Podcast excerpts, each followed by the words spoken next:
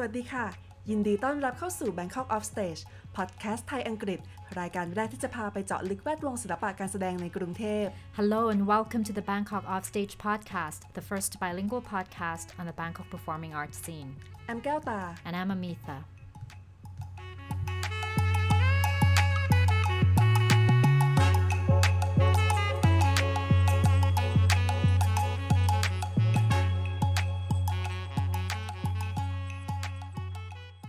ใน episode 3ของ season 3นี้นะคะ เราได้ไปพูดคุยกับเวลาอมตะธรรมชาติ นักจัดการศิลปะ ผู้อำนวยการเทศกาลศิลปะ Low Fat Art Fest และผู้ก่อตั้งเครือข่ายไปยุนเพื่อศิลปะ ล่าสุดเวลาได้นำ Low Fat Art Fest ครั้งที่ 4 ไปลงพื้นที่ใหม่ในจังหวัดเลย โดยให้ชื่อว่าเลย Art Fest ที่จะมีขึ้นในวันที่ 23 กรกฎาคมถึง 1 สิงหาคมนี้ค่ะนอกจากจะแบ่งปันกับเราเรื่องเทศกาลต่างๆ ทั้งในและต่างประเทศ เวลายังได้มาพูดคุยกับเราเรื่องบทบาทนักจัดการศิลปะ การทำงานด้านศิลปะกับคนในชุมชนต่างๆ และทำอย่างไรให้วงการศิลปะวัฒนธรรมในไทยเติบโตอย่างยั่งยืนต่อไปเอพิโซดนี้เป็นภาษาไทยค่ะ In episode 3 of season 3, we talked to arts manager Vela Amata Thamachat. He's the festival director of Low Fat Art Fest and father of an arts network called Parayun for Art. Most recently, Vela has brought the fourth version of Low Fat Art Fest to the northeastern province of Leh.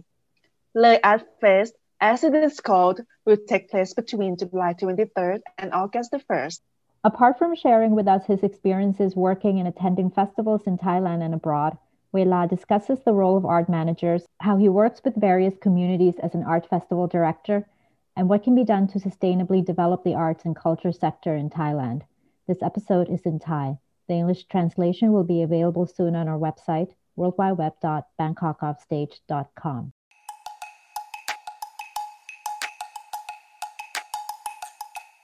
ขอยินดีต้อนรับพี่เวลาเข้าสู่ Bangkok Off Stage ของเราขอบคุณมากที่มาร่วมพูดคุยกันนะคะ ก็ก่อนอื่นอยากให้พี่เวลาพูดถึงแบบว่าเทศกาลศิลปะร่วมสมัยเลย Art Space หน่อยที่กำลังจะจัดขึ้นเร็วๆนี้เนาะว่าแบบทำไมถึงจัดตั้งขึ้นมามีความเป็นมาเป็นไปยังไงเทศกาลเกี่ยวกับอะไรบ้างคะ โอเคก็เลย Art Fest เนาะจริง ๆ แล้วมันเป็นมันเป็น edition หนึ่งเป็น edition ใหม่ของตัวเทศกาล Low Fat Art Fest นั่นแหละ ก็ก่อนหน้านี้มันเคยอยู่ที่กรุงเทพมาแล้วเอ่อสองสอง edition สาม edition สอง edition อยู่ที่ทองหล่อ edition ที่ 3 อยู่ที่ชุมชนสวนสมเด็จย่าแถวฝั่งธนเนาะแล้ว edition ที่4เนี่ยมันพัฒนาต่อยอดมาจาก edition ที่3อืมอันเนี้ยเราก็เลย ตัวตัวต้องบอกว่า Low Fat Art Fest เนี่ยตัวตัวตัวแนวคิดเดิมอะมันคือการที่เปิดโอกาสให้ศิลปินต่างต่างศาสตร์ต่างสายได้มาทำงานร่วมกันเช่นศิลปินสาขาการแสดงไปทำงานกับ visual artist ไปทำงานกับ video artist อะไรอย่างเงี้ยครับเอ่อมามาเป็นแพลตฟอร์มที่ experiment งานร่วมกันอย่างเงี้ยทีเนี้ยตอนที่มันจบ edition ที่ 2 ไปแล้วพี่เอี่ยวที่เป็นคนเป็นไอเดียต้นคิดเอ่อเอ่อ ตัวตัวเทศกาลเขาก็ hand over ให้เราทำต่อ ทีเนี้ยตอนนั้นมันเกิดจากจากแนวคิดที่เราคิดว่าแบบ เออเฮ้ย เราไม่อยากทำแบบเดิมแล้วอะเพราะว่าตอนนั้นเรากำลังกำลังอินอยู่กับไอเดียว่าแบบเออทำไมประเทศเราอะ art มันไม่ถูก support เป็นการเป็นงานกันจริงๆเลยคนทำงานศิลปะมันไม่เคยถูกจ้างงานเป็นกิจลักษณะแบบสิ่งมีสิ่งที่เรียกว่า career path อย่างจริงจังอะแบบเพื่อนเราแบบ ทำงานในออฟฟิศอย่างเงี้ยเขาแบบมีเส้นทางการทำงานที่เงินเดือนเขาก็ขึ้นไปเรื่อยๆเรื่อยๆเรื่อยๆอะไรเงี้ยจนเขาอายุเท่าเราตอนนี้เพื่อนเราแบบเป็น CEO เป็น MD เป็น GM มันเยอะแยะมากมายแล้ว แต่คนที่ทำงานศิลปะมันกลับแบบสิบปีผ่านไปเงินก็เท่าเดิมอะไรเงี้ยเออถ้าใครโชคดีได้ทำแพลตฟอร์มใหญ่ๆ มีคอมมิชชั่นดีๆ ก็ก็โตนะแต่ว่าแบบเส้นทางการทำงานการเติบโตของสายงานมันไม่ชัดเจนอะมันไม่มีทางที่มันเป็นแบบเออสมัครงานรอโตแบบ โปรโมทไปตามขั้นตามเวลาทำงานอะไรเงี้ย เราก็เลยมาตั้งสมมติฐานว่ามันทำไมกันนะอะไรเงี้ยมันก็ได้เกิดสมมติฐานนั้นหนึ่งที่เรามีความคิดว่าเราลองเปรียบเทียบสถานการณ์ศิลปะในบ้านเรากับต่างประเทศต่างกันยังไงวะอะไรเงี้ย เราก็ไปเห็นอย่างหนึ่งว่า โอกาสในการหยิบใช้งานศิลปะในบ้านเรามันน้อยมาก มันมีอยู่แค่การที่แบบเออเอาไป ทำงานขึ้นมาชิ้นหนึ่งจัดเป็นอีเวนต์จัดแสดง ถ้าเป็น commercial gallery ก็คือทำ exhibition แล้วก็ขาย collector จบ กับอีกแบบหนึ่งก็คือว่าทำเป็นอีเวนต์เหมือนกับอ่ออาจจะเป็นศิลปินจัดขึ้นมาจบวาระก็จบไป หรือว่าอาจจะเป็นแบบอะเมืองจัดขึ้นมาเพื่อโปรโมทการท่องเที่ยว จบวาระก็จบไปอะไรเงี้ย แต่ในทางกลับกันคือในส่วนของ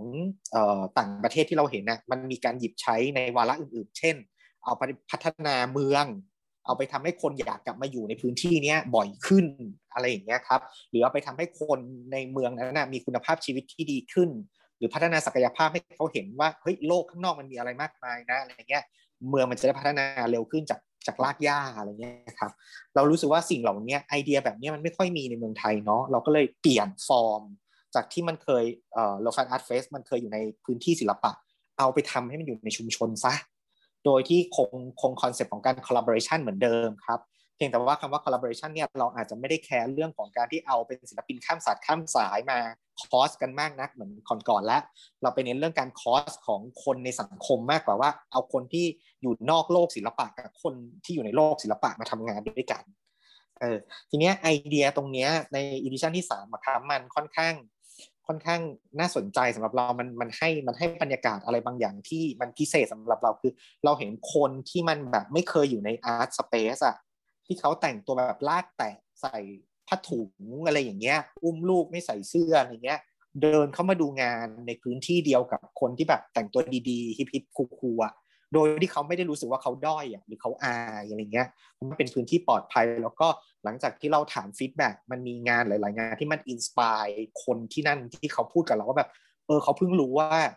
โลกใบนี้มันมีเรื่องพวกนี้เกิดขึ้นด้วย มีเอ่อมีเขาคิดว่าแบบชีวิตมันแค่แบบทำมาหากินก็พอแล้วอะไรเงี้ยเออเขาไม่เคยคิดว่ามันมีอย่างอื่นนอกจากนี้เนี่ยเราก็เลยลองเอาไอเดียเนี้ยมาพัฒนาต่อครับ แล้วปรากฏว่า เราอะโชคดีได้ได้ไปเจอเครือข่ายที่เขาเรียกว่า active citizen นะครับ เครือข่ายประชาสังคมอะที่เขาตื่นตัวในการพัฒนาเมือง แล้วก็ทำงานในส่วนของแบบการพัฒนาโดยที่ไม่ไม่รอภาครัฐในการในการในการทำอะไรบางอย่าง หรือแต่เขาก็ไม่หยุดที่จะต่อรองกับภาครัฐ ว่าแบบเอออยากให้ภาครัฐมีส่วนร่วมหรือ voice out feedback อย่างเงี้ย พอมันเจอกันเนี่ยมันก็เลยจับมือกัน แล้วก็เลยเลยทำขึ้นมาเป็นที่จังหวัดเลยเป็น edition ที่ 4 โดยที่ประเด็นหลักๆ ของเลย Art Face ครับมันจะพูดถึงเรื่องของการตั้งคำถามของอัตลักษณ์ความเป็นเลย ว่าจริง ๆ แล้วอะเลยคืออะไรเออสิ่งสิ่งที่คนจะไปจะได้ไปเห็นเลยในมุมมองที่มันไม่ใช่มุมมองที่มันเป็นภาพจำหรือ narrative ปกติที่เราเห็นตามสื่อหรือตาม หรือตามเอ่อตามที่เอ่อองค์กรรัฐโปรโมทกันว่าเลยมันมีผีตาโขนนะ มันมีเอ่อผีขนน้ำนะ มันมีเชียงคานนะเนี่ยมันเป็นมิติอื่นๆหมดเลย ซึ่งแต่ว่ามิติเหล่านั้นนะครับมันเป็นมิติที่มันเป็นวิถีชาวบ้านที่เขาอยู่อย่างนั้นอยู่แล้ว เราเอางานศิลปะร่วมสมัยเข้าไปเบรนอินแล้วไปเพิ่มสีสันเอ่อแล้วก็ทำให้คนสามารถเอ่อ appreciate หรือเรียนรู้วิถีชาวบ้านได้ผ่าน ทูสต่างๆ ที่เป็นศิลปะร่วมสมัยงานมันก็จะประมาณนี้ ซึ่งจากแผนเดิมมันเคยแผนจะจัดพร้อมกับผีตาโขนเดือนมิถุนาเนาะแต่ด้วยสถานการณ์โควิดมันก็ต้องเลื่อนนะครับ ตอนนี้กำหนดการใหม่มันก็เลยจะไปจัดช่วงเข้าพรรษาแทนช่วงเดือนไหนนะเป็นเดือนกรกฎาครับ วันที่ยี่สิบสามถึงวันที่หนึ่งสิงหายี่สิบสามกรกฎาถึงหนึ่งสิงหา โอเคค่ะได้ไปกระกระดาเลย ใช่ก็เลยกลายจะเป็นแบบแทนที่จะชวนไปดูผีตาโขนแล้วก็ไปเที่ยวงานศิลปะกลายเป็นชวนไปทำบุญเข้าพรรษาอันนี้เวลาทำกับเลยมานานหรือยังคะลงพื้นที่มาประมาณปีหนึ่งแล้วครับ ปีหนึ่งคือก็เป็นเป็นเป็นโมเดลของโมเดลของโลแฟตตั้งแต่อีกท่านที่สามมาครับ ตั้งแต่วอลลุ่มสามมาเอ่ออย่างตอนที่เราทำสวนสมเด็จย่าเราก็ลงพื้นที่หนึ่งปีก่อนจัดงาน อันนี้เราก็ลงพื้นที่หนึ่งปีเหมือนกันก่อนจัดงานครับ อืมอันนี้แล้วอย่างตอนลงไปแล้วเจออะไรแบบ ที่รู้สึกว่า เอ้ยเป็นมุมที่น่าสนใจที่อยากมาแบ่งปันอืมเราเรารู้สึกว่ามันมันแยกเป็นสองส่วน คือตอนนี้ตอนนี้ที่เลยเราทำงานสองอำเภอซึ่งไกลกันมากครับเอ่ออำเภอแรกคืออำเภอเมืองอำเภอที่สองคือด่านซ้าย ในตัวของอำเภอเมืองเนี่ยสิ่งที่เราน่าสนใจคือว่าเขาอะเคยเป็นเหมือนแบบศูนย์การการเรียนศิลปะ แบบวิชวลอาร์ตอะระดับมัธยมที่ใหญ่ที่สุดในอีสานอะ แต่เลกาซี่เนี่ยมันหายไปแล้ว เพราะว่าเพราะว่าคนที่เป็นนักบุกเบิกครับ อาจารย์สังคมทองมีแกค่อนข้างอายุเยอะแล้วเนาะแล้วก็แกก็ไม่สามารถแบบทำงานได้เหมือนแต่ก่อนนะครับเอ่อพวก movement การที่มันเคยมีแบบการประกวดระดับนานาชาติลงไปประกวดที่นั่น หรือการที่ส่งพวกนักเรียนที่มีความสามารถไปแบบไปประกวดเมืองนอกได้ถ้วยได้อะไรมาคือเขาได้เป็นถ้วยเป็นร้อยถ้วยเลยนะครับ เออปรากฏว่าแบบมันก็มันก็ซบเซาลงไปเนาะ แต่ว่าสิ่งหนึ่งที่มันน่าสนใจก็คือว่าคนที่เป็นสิทธิ์เก่าเหล่านั้นน่ะเป็นผลผลิตเหล่านั้นน่ะเป็นร้อยคนนะครับ หลายร้อยคนเขากลับไปอยู่ที่จังหวัดเลย แล้วเขาไม่ได้ทำงานศิลปะต่อ เขาไปเป็นแบบพ่อค้าไปเป็นเอ่อคนขายยำขายข้าวขาหมูอะไรเงี้ย ขายก๋วยจั๊บอะไรเงี้ย แต่ว่าแต่ว่าอย่างดีที่สุดเลยอะคือเป็น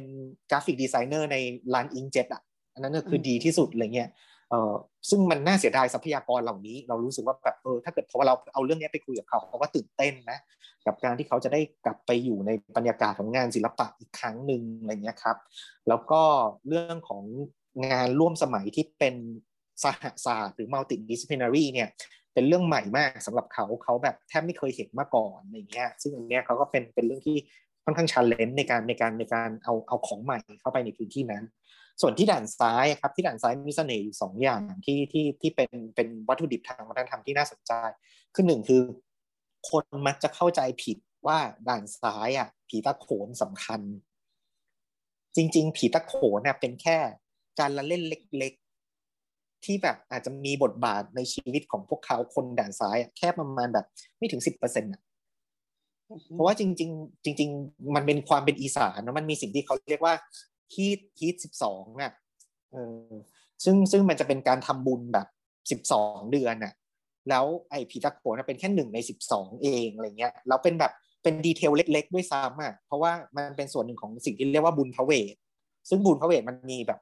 กิจกรรมสามวันสองคืนอะไรเงี้ยผีตะโขนมันแบบแค่แบบครึ่งวันแค่นั้นเองอะไรเงี้ยเออเพราะฉะนั้นเนี่ยภาพเนี้ยคือคนด่านซ้ายถูกกด ทับว่าทุกอย่างต้องผีตะโขนผีตะโขนผีตะโขนผีตะโขนอย่างอื่นไม่มีใครสนใจเกี่ยวกับด่านซ้ายเลยครับ แล้วมันเกิดการ gentrification หลายเลเวลมาก รวมถึงแม้ตัวผีตะโขนเองอะก็ถูกเปลี่ยนฟอร์ม ให้มันกลายเป็นหน้าตาแบบนี้ลวดลายแบบนี้เท่านั้นนี่คือผีตาโขน แต่จริงๆแล้วต้นกำเนิดมันนะครับมันออร์แกนิกมาก ๆเลย ก็คือว่ามันค่อนข้างจะแบบชาวบ้านเขาเขาไม่ได้เรียนศิลปะ เขาหยิบอะไรได้เขาจับอะไรได้ เขาก็เอามาสร้างเป็นแบบเอา found object มาทำเป็น costume อะแล้วก็ perform กันอะเออซึ่งมันมันออร์แกนิกมาก แต่ภาพเหล่านั้นมันถูกกดทับ เพราะว่าเราไปเราไปสอนแล้วว่าแบบผีตาโขนที่สวยคือการเขียนลายไทยอะไรเงี้ยเออซึ่งอันเนี้ยมันมันไม่เคยมันไม่เคยมีมาก่อน มันถูกสร้างมาขึ้นมา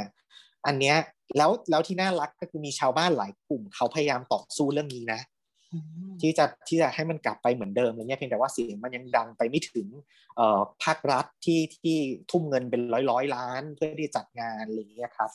อ่านี่เป็นเรื่องที่หนึ่งกับเรื่องที่สองคือด่านซ้ายมีเสน่ห์อย่างนึงคือ ผมก็ยังหาคำตอบที่แน่ชัดไม่ได้ แต่มันมีคนที่เป็นคนต่างถิ่น ย้ายไปอยู่ที่นั่นแล้วคิดว่าจะเซตดาวชีวิตคือตายที่นั่นอะเยอะมาก เออ ไม่ว่าจะเป็นคุณหมอเป็นนักธุรกิจเป็นเอ่อดีไซเนอร์เป็นอะไรอย่างเงี้ยอยากไปตายที่ด่านซ้ายเยอะมาก แล้วแล้วคนเหล่านี้เขารวมตัวกันครับ สร้างเป็นเครือข่ายแบบเครือข่ายภาคประชาชนในการพัฒนาด่านซ้ายอะไรเงี้ยเขาทำโปรเจกต์สิ่งแวดล้อมเขาทำโปรเจกต์วัฒนธรรมเขาทำโปรเจกต์เอ่อแบบเหมือนเอ่อช่วยพัฒนาพื้นที่อะไรกันแบบทำแบบ ระดมลงขันกันเองอะทำกันเองเยอะเยอะมากเนี่ยเออเนี้ยเราเลยรู้สึกว่ามันเป็นความมหัศจรรย์ของพื้นที่นี้เออแล้วก็อีกอันหนึ่งที่พูดถึงไม่พูดถึงไม่ได้ด้านซ้ายมีสภาคนทรงนะครับ คนทรงคนทรงเจ้าอะไรอย่างเงี้ยใช่ใช่ใช่เขามีผู้นำทางจิตวิญญาณที่ชื่อว่าเจ้าพ่อกวน ซึ่งสืบทอดกันมาเป็นร้อยร้อยปีเลยนะ แล้วเจ้าพ่อกวนเนี่ยก็จะมีผู้นำฝ่ายหญิงด้วยชื่อแม่นางแม่นางเทียม แล้วเขาก็จะมีนางแต่งมีพ่อแสนอะไรเงี้ย ประมาณแบบยี่สิบสามสิบคนเนี่ยเป็นเหมือนสภาเมืองเลยอะคอยแบบดูแลงานวัฒนธรรมทุกอย่างอะไรเงี้ยครับแล้วก็จะมีการทรงเจ้า แต่ว่าจะไม่ใช่ทรงเจ้าแบบในในในในในทีวีที่เราเห็นนะแบบแบบไปทรงจนเขาจะทรงเฉพาะพิธีสำคัญครับ ว่าอันเนี้ยงานเนี้ยฉันจะทรงเจ้าองค์นี้นะ เพื่อให้เจ้าองค์นี้มาทำหน้าที่อย่างเช่น มาทำนายว่าปีนี้เมืองจะเป็นยังไง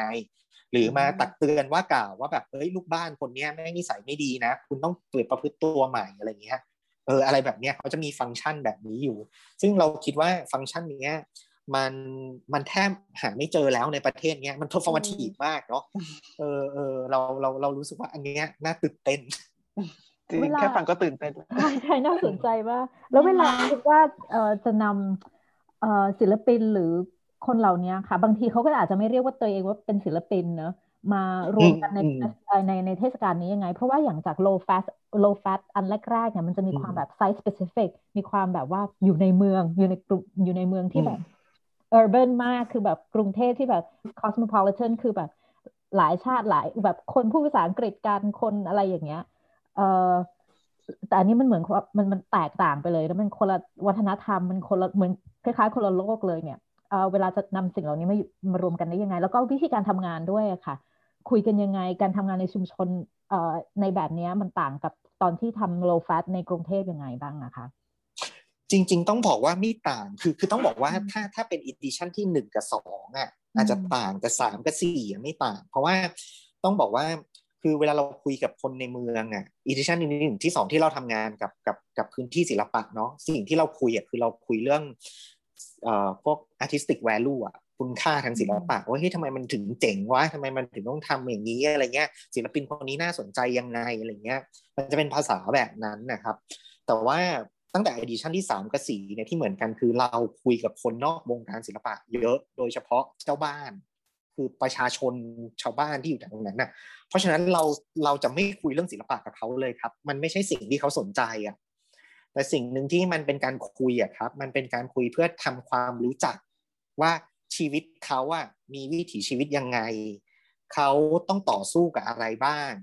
เขามีความต้องการอะไร เขามีความสนใจอะไร แล้วเขาชอบอะไรไม่ชอบอะไร ในหนึ่งวันเขาตื่นมาเขาทาอะไรบ้างจนถึงตอนเย็นเราทำความเข้าใจวิธีการพวกนี้หมดเลยครับ เราไม่คุยกับเขาเรื่องศิลปะเลย ทีเนี้ยพอสิ่งแรกที่เราต้องทำให้เขาเกิดขึ้นนะครับ คือทำให้เขาไว้ใจเราก่อน คือสนิทกับเราก่อนเนี่ยให้เขารักเราก่อนเขาอยากเจอเราบ่อยๆเราไปเดินผ่านหน้าบ้านเขาจะถักก่อนหลังจากนั้นนะครับมันค่อยมันค่อยเอากระบวนการทางศิลปะเข้ามา ทีเนี้ย ตอนเอากระบวนการทางศิลปะเข้ามาครับ เราจะไม่คือมันจะไม่ใช่การที่เอาศิลปินไปเจอกับชาวบ้านตรงๆมันจะเป็นการที่เราจะต้องเข้าใจธรรมชาติการทำงานของศิลปินเขาเลือกมาสักระดับหนึ่งก่อนอะไรเงี้ย แล้วเราตัวเราเองกับทีมงานนะครับทำทำหน้าที่เป็นตัวเชื่อมหรือเป็นเมดิเอเตอร์ คอยคอยคอยเชื่อมว่าแบบ เออเฮ้ยเราเราเลือกเราเลือกแล้วนะ สมมติเราจะทำงานกับบ้านหลังนี้บ้านหลังนี้เขาสนใจเรื่องเขาสนใจเรื่องการการเอาเออแล้วผมยกตัวอย่างแบบเป็นเป็นเป็นเรื่องจริงเลยแล้วกันเนาะเอออย่างบ้านหลังเนี้ยเขาสนใจเรื่องการทำหน้ากากผีตาโขนเออแต่ว่าเขาอะไม่สนใจหน้ากากผีตาโขนแบบที่มันเป็นเขียนลายไทยเขาอยากค้นหาว่าในอดีตมันเป็นยังไงบ้างอะไรเงี้ยครับ ทีเนี้ยแต่ว่าเขาอะไม่มีความรู้เรื่องศิลปะเลยเขาไม่รู้เขาจะคุยศิลปินยังไงอะไรเงี้ยเรารู้แหละเขาสนใจประเด็นนี้ แล้วเราก็เลือกประเด็นนี้มาทำงานนะครับเราทีเนี้ยเราก็จะเอาศิลปินที่เขาสนใจใน subject เนี้ยเหมือนกัน แล้วเรารู้สึกว่าเออมันน่าจะทำงานด้วยกันได้เข้ามาในในพื้นที่ทำงาน อย่างแรกเลยครับ เราจะทำให้เขารู้จักกันก่อน คือเห็นหน้าค่าตารู้ว่าเออคนนี้นะ ชื่อนี้นะ หน้าตาเป็นอย่างนี้นะอยากทำเรื่องนี้นะ แล้วหลังจากนั้นนะครับ ก็ก็ค่อย ๆแบบเหมือนแบบ เก็บข้อมูลแลกเปลี่ยนกันว่าแบบเออทำอย่างนั้นดีไหมทำอย่างนี้ดีไหมเอ้ยถ้าทำอย่างนี้พี่จะสนใจไหมหรือว่าเอ้ยถ้าผมทำแบบเนี้ยผมทำไม่ได้อะพี่ไปทำแบบนี้ผมทำแบบเนี้ยพี่ว่ามันจะเวิร์กหรือเปล่าคือมันเป็นการสร้าง conversation แบบเนี้ยไปเรื่อยๆครับ เพราะว่าสุดท้ายต้องท้ายที่สุดต้องบอกเข้าใจว่า มันไม่สามารถจะทำให้ชาวบ้านเข้าใจศิลปะได้ภายในเวลาแบบหนึ่งเดือนสองเดือนหรือแม้แต่หนึ่งปีสองปีอะมันเป็นแบบ มันต้องทำงานกันแบบ สามปีห้าปีอะไรเงี้ยแล้วโดยเฉพาะอย่างยิ่งศิลปะร่วมสมัยมันมันขยับตัวมันตลอดเวลา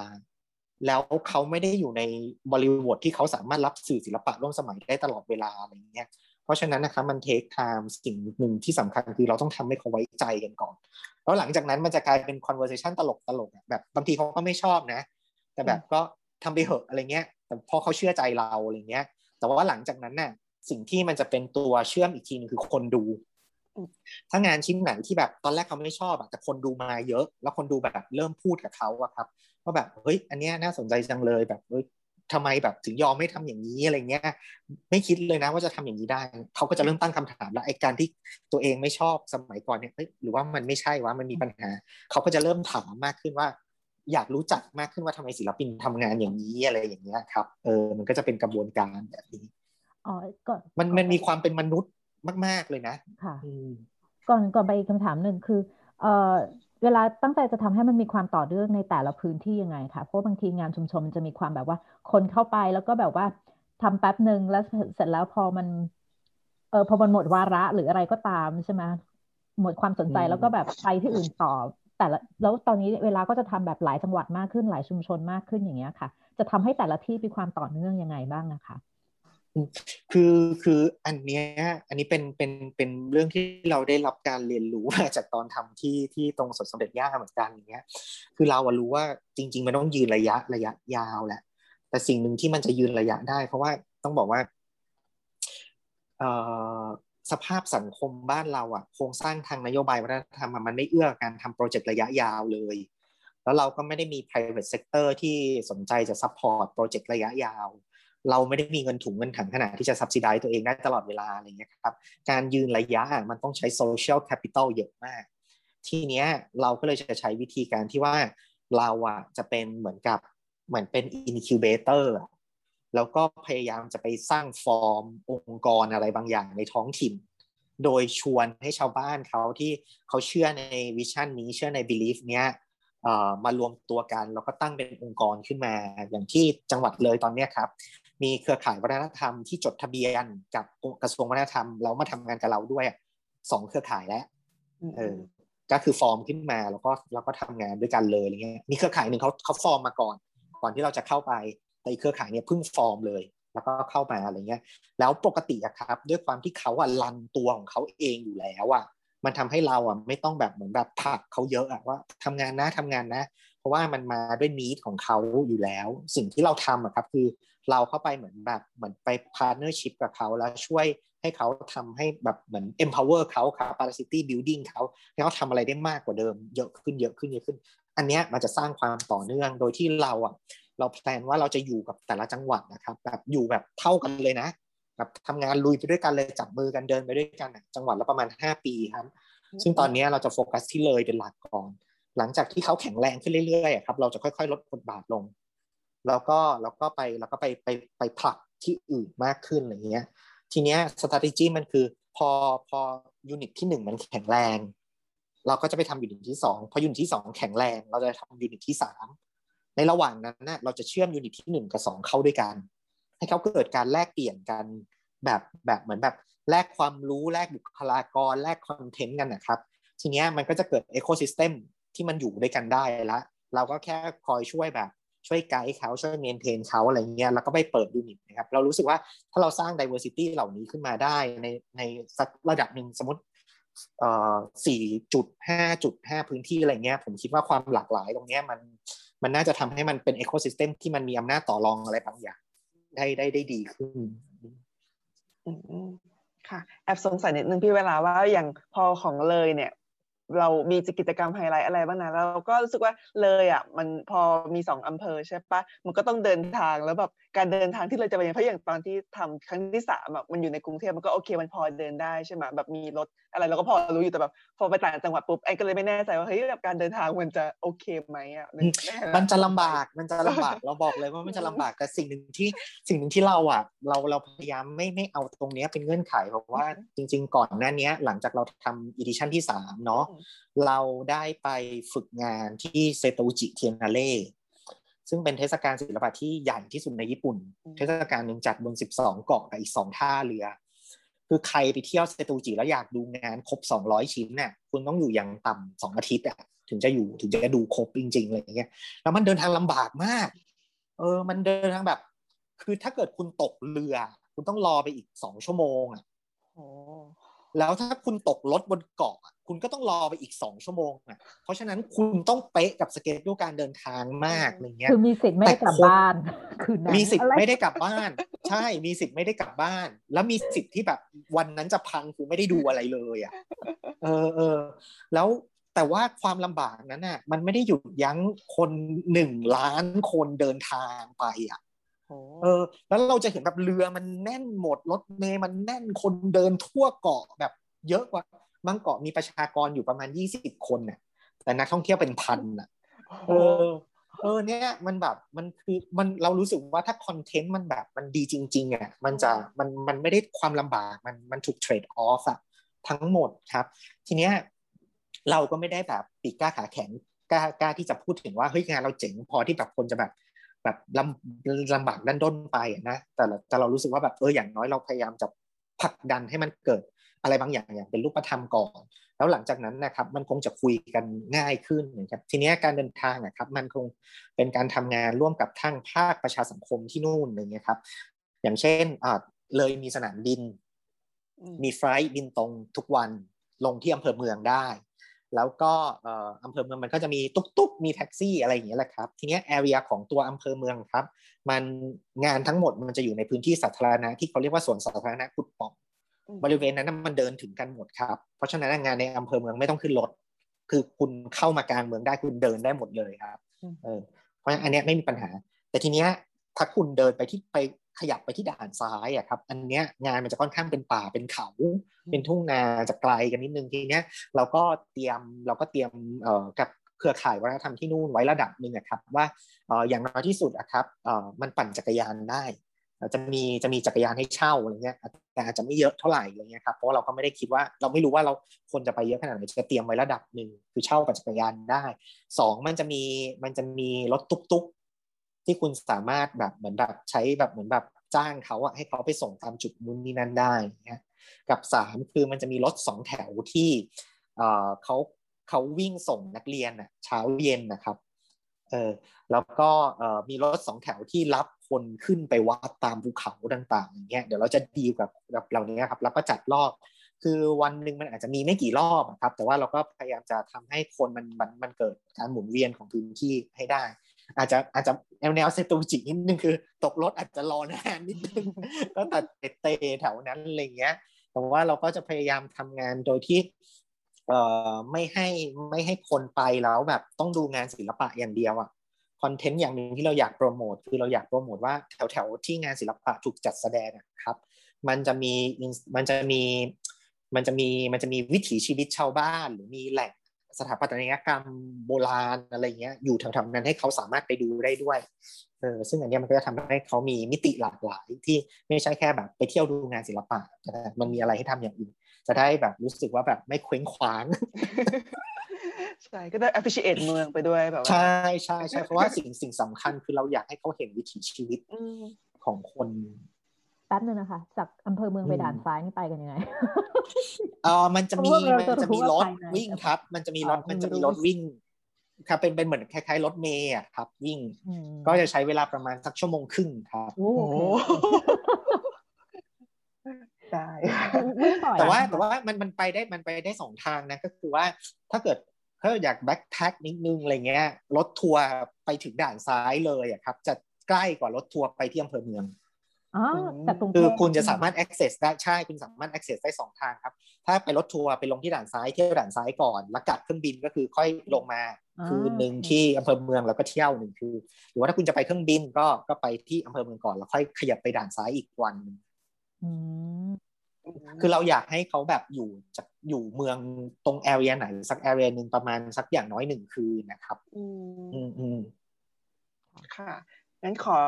พี่เวลาแบบเล่าย้อนนะเพราะว่าอันหนึ่งที่พี่เวลาก่อตั้งขึ้นมาก็คือประยูรเพื่อศิลปะเนาะแบบมุ่งมั่นทำงานเพื่อศิลปะมา ไม่แน่ใจว่ากี่ปีนะพี่เวลาก็แบบสี่น่าจะสี่ปีใช่ก็พอๆกับ Low Fat ปะน่าจะไอ้ Low Fat มันสี่ edition เนาะมันสองปี edition หนึ่งอะไรเงี้ย Low Fat มันจะเก่ากว่าอย่างเงี้ยเอ่อตัวตัวตัวประยุนเพื่อศิลปะมันตั้งปีสองพันห้าร้อยหกสิบครับ ส่วนโลช่วงปลายปีโลแฟตปีปีแรกมันมันหนึ่งเก้าไม่ใช่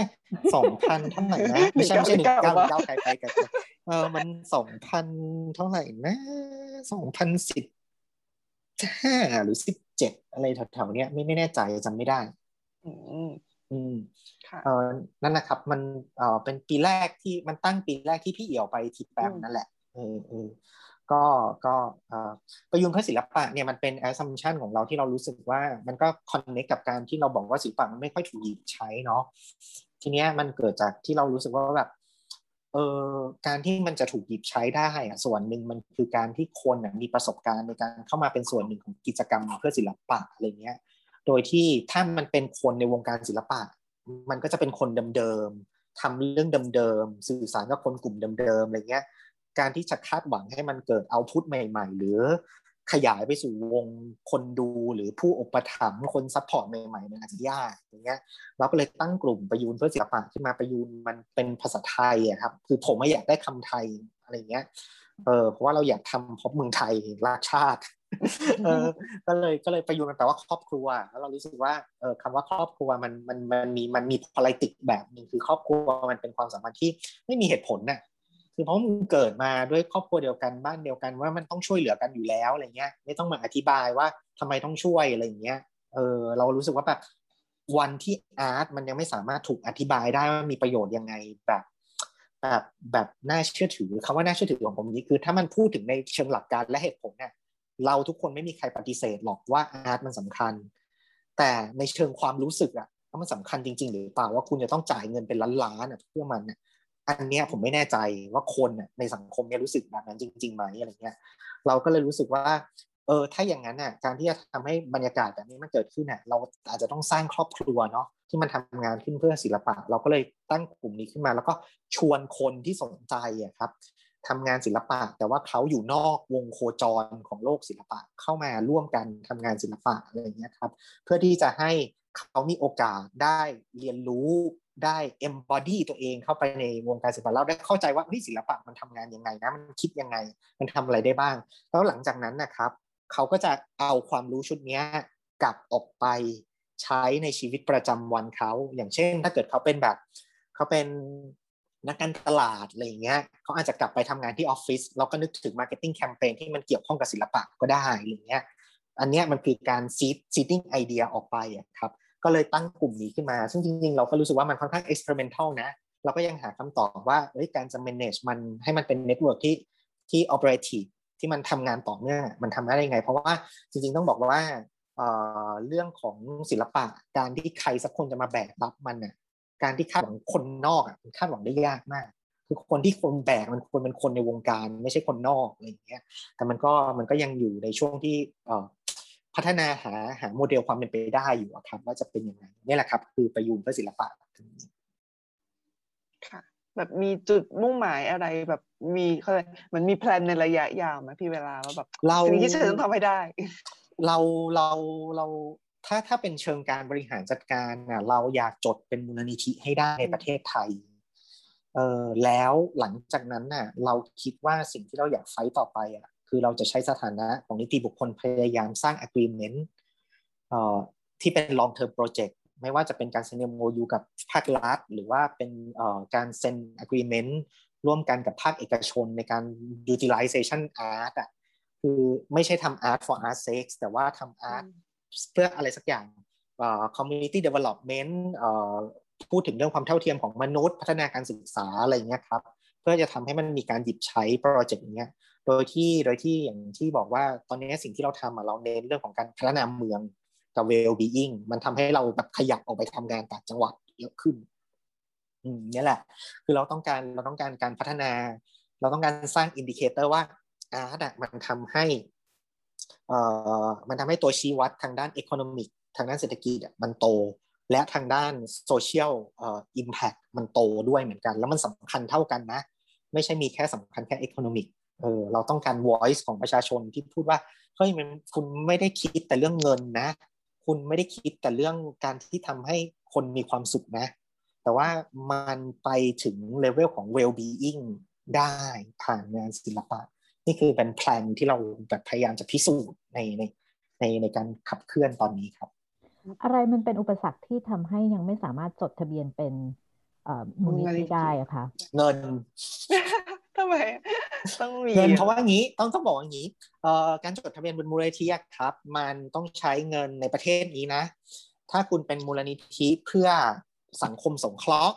หรือเพื่อการศึกษาคุณจะต้องใช้เงินสองแสนบาทอ่าแต่ถ้าคุณจดเป็นมูลนิธิใด ๆ ก็ตามทำอะไรก็ได้ แต่ต้องไม่หวังผลกำไร คุณต้องใช้เงินเริ่มต้นที่สองแสนบาท และทรัพย์สินอีกสองแสนบาท เป็นมูลค่าสองแสนบาท หรือจะเป็นเงินสี่แสนบาทก็ได้ ปัญหาคืออย่างนี้ครับไอ้เงินก้อนนี้ไม่ว่าจะเป็นสองแสนหรือสี่แสนนะถ้าคุณเป็นจดเป็นมูลนิธิเงินก้อนนี้ฝังตายเลยครับ เอามาใช้ไม่ได้ คุณต้องเอามาใช้ได้ในกรณีเดียวคือ คุณเอาไปซื้อ เอาไปลงทุนในตลาดหุ้นเนี่ยกับซื้อพันธบัตรรัฐบาล ซื้อสลากออมสินอะไรเงี้ยแล้วผลดอกผลที่ได้จากการซื้อของเหล่านี้คุณถึงเอามาใช้ได้ มันต่างจากการจดทะเบียนบริษัท คือแบบสมมติว่าคุณจดทะเบียนบริษัททุนจดทะเบียนหนึ่งล้านบาทระดมทุนครั้งแรกเรียกมาสองแสนบาท คุณเอาไปจ่ายค่าน้ำค่าไฟไปทำงานไปทำโปรเจกต์ทำนู่นทำนี่ทำได้หมดมูลนิธิทำไม่ได้ครับ เพราะฉะนั้นเนี่ยเราไม่ได้มีทุนพอที่จะโยนเงินก้อนขนาดนั้นนะไปนิ่งๆเนี่ยโดยที่ทำอะไรต่อไม่ได้อืมอันนี้คิดว่าภายในกี่ปีถึงจะสามารถไปถึงจุดที่สามารถ ทะเบียนมูลนิธิได้อะคะหวังว่าใช้คำนี้ดีกว่าคุณตี้หวังว่าหวังว่าถ้าเอ่อไม่มีอะไรผิดพลาด แล้วตัวเลย Art Face ครับมันมันประสบความสำเร็จในในระดับที่เราคิดว่ามันเอาไปต่อยอดได้ เริ่มมีคนสนใจ เริ่มมีเอ่อทางราชการทางเอกชนเข้ามาปลักอินนี่นั่นนะครับ เราคิดว่ามันคงนำ opportunity ในการ fundraising ระดับหนึ่งอะได้ผมคิดว่ามันอาจจะภายในปีหน้าหรืออีกสองปีข้างหน้าอะไรเงี้ยอาจจะประมาณนั้นอะไรเงี้ยแต่ว่าถ้าเกิดมันมันเกิดเอ่อมันเกิดเหตุ ขัดข้องอะไรบางอย่างขึ้นมาอะไรเงี้ย ซึ่งเราเราไม่รู้เพราะสถานการณ์โควิดบ้านเราตอนนี้มันไม่รู้เนาะมันจะออกหัวออกก้อยยังไงเนาะมันแบบมีมาใหม่ทุกวันเออมีมาใหม่ทุกวันแล้วผู้ติดเชื้อก็ไม่ลดลงเลยอะไรอย่างเงี้ยเออเราก็ไม่รู้ว่ามันอาจจะแบบมันอาจจะอาจจะโปรลองต่อไปอะไรอย่างเงี้ย ผมก็ไม่แน่ใจว่ามันจะเมื่อไหร่แต่ว่าหวังว่าภายในปีหน้ามันมันน่าจะน่าจะทำอะไรได้แหละ แต่สิ่งที่สำคัญมากไปกว่านั้นนะครับ ถึงแม้ว่าเราจะยังจดมูลนิธิไม่ได้ แต่ตอนเนี้ยเอ่อ องค์ความรู้ที่เรามี แล้วก็เอ่อเรื่องของวิสัยทัศน์ เรื่องของอุดมการณ์นะครับมันถูกส่งผ่านไปแล้วในหลาย ๆ พื้นที่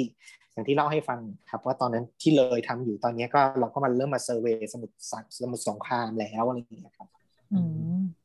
อืมกลับไปที่ประสบการณ์ส่วนตัวของเวลาได้ไหมคะว่าครับเอ่อเริ่มมาจัดการจัดการเทศกาลศิลปะ แล้วก็จัดการศิลปะ ตั้งแต่เมื่อไหร่ทำไมมาสนใจด้านเนี้ยค่ะ อืมอืมอืมเออจริง ๆ ตอนแรกต้องบอกว่าเราอะ อยากเป็นศิลปินเราไม่เคยทำงานเราไม่อยากทำงานในวงการเลยเราอยากเป็นผู้กำกับหนัง แล้วแต่ว่าแต่ว่าด้วยความที่คือ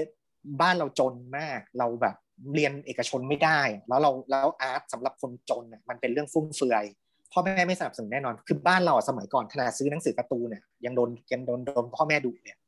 เออแบบมันไม่เป็นของที่ไม่ควร พ่อแม่มีตังค์เท่าไหร่ให้ไปเรียนพิเศษหมดเลยอย่างเงี้ย แต่ว่าเราอะเป็นเด็กไม่ดีเว้ยเราดึงเด็กคือคือเราเราโดดเรียน เราไม่เรียนหนังสือ เออ เรารู้สึกว่าแบบเฮ้ยโรงเรียนไม่ใช่คำตอบไม่สนุกเลย แล้วเราเกลียดวิชาศิลปะมาก เพราะว่าครูจะแบบชอบแบบบังคับให้เราวาดแบบเนี้ย ถ้าระบายสีไม่ตรงช่องจะโดนตีอะไรอย่างเงี้ย เออเราเรียนโรงเรียนวัดเว้ยแล้วก็แบบมันมันเป็นอย่างเงี้ยแต่ว่าพอเราได้แบบได้ได้ดูหนังอะไรเงี้ย ก็ก็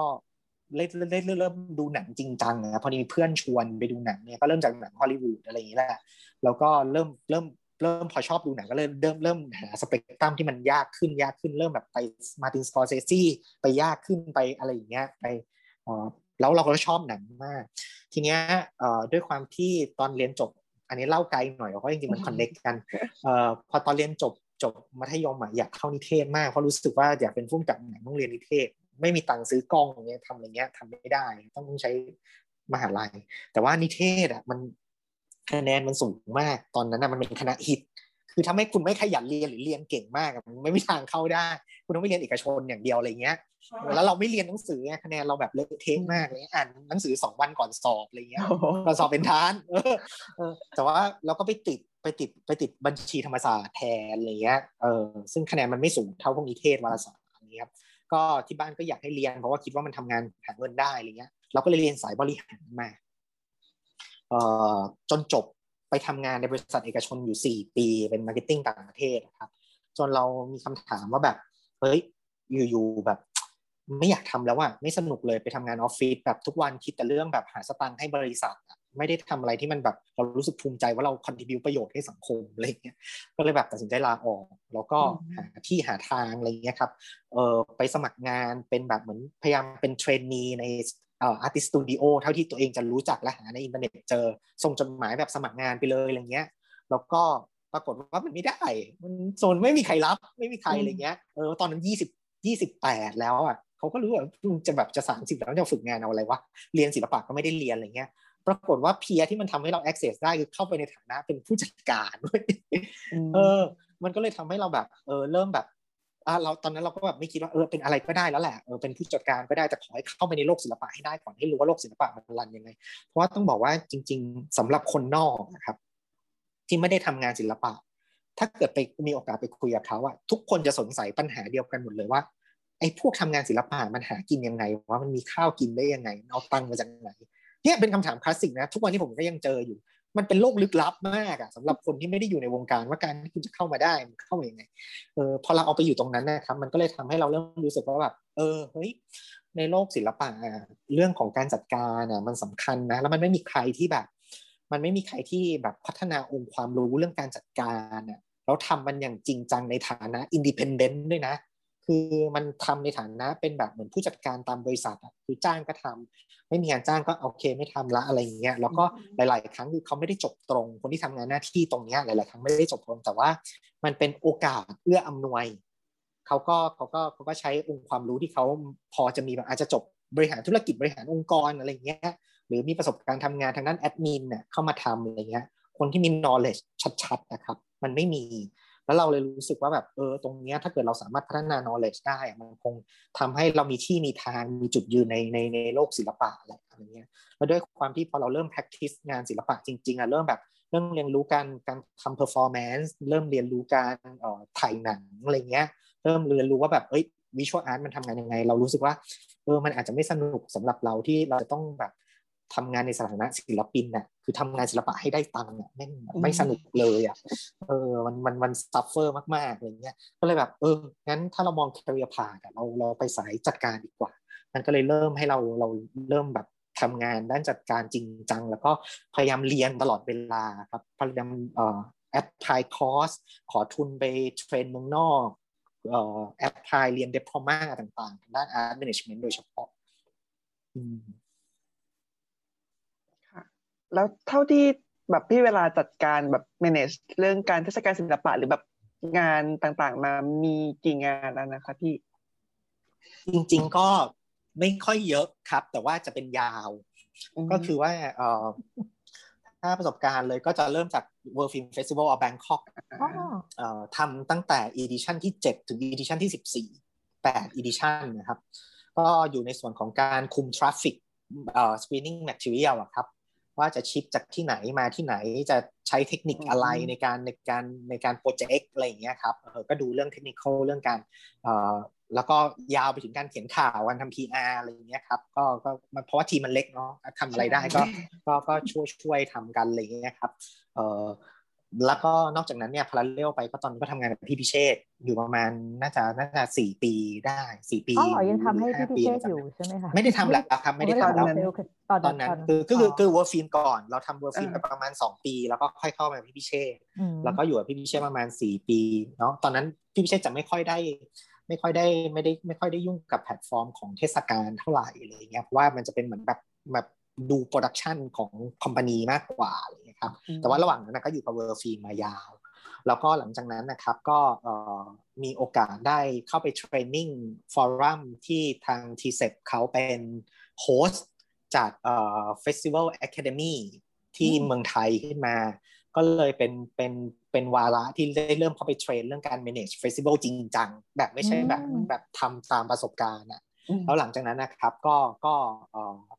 ก็ออกจากพี่พิเชษมาก็มาอยู่ทองหล่อก็เลยมาเริ่มมาเริ่มช่วยตัว Low Fat Art Fest ครับนอกนั้นก็จะมีแบบแพลตฟอร์มกระจุกกระจิกที่แบบไปช่วยเขาเป็นครั้งคราวๆมาก แต่ไม่ได้ไม่ได้ไม่ได้จัดการจริงๆจังๆ คือไอ้ที่ยุ่งจริงๆจังๆคือตัวเวิร์ฟิล์มกับ Low Fat อืมค่ะพี่เวลาแล้วเห็นแบบพี่เวลาทำทำแบบเป็นนักจัดการศิลปะ แล้วก็แบบเป็นนักวิจัย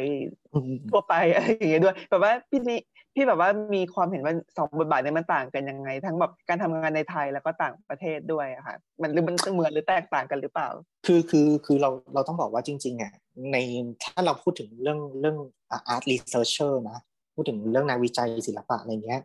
บ้านเราอะมักจะนึกถึงนักวิชาการทางศิลปะที่แบบศึกษา art theory อะไรเงี้ยไปเลยอะไรเงี้ยครับ คือจริงๆเราอะไม่ได้เป็นสายนั้นเออเราอะจะไปโฟกัสเรื่องอาร์ตแมネจเมนต์มากกว่า คือเราจะไปโฟกัสเรื่องของของเรื่องประวัติศาสตร์ เรื่องของบริบททางสังคม แล้วก็มองว่ามันจะเอาไปจัดการยังไงในการต่อยอดในการพัฒนาหรือในการแก้ปัญหาอะไรบางอย่าง เช่นปัญหาเรื่อง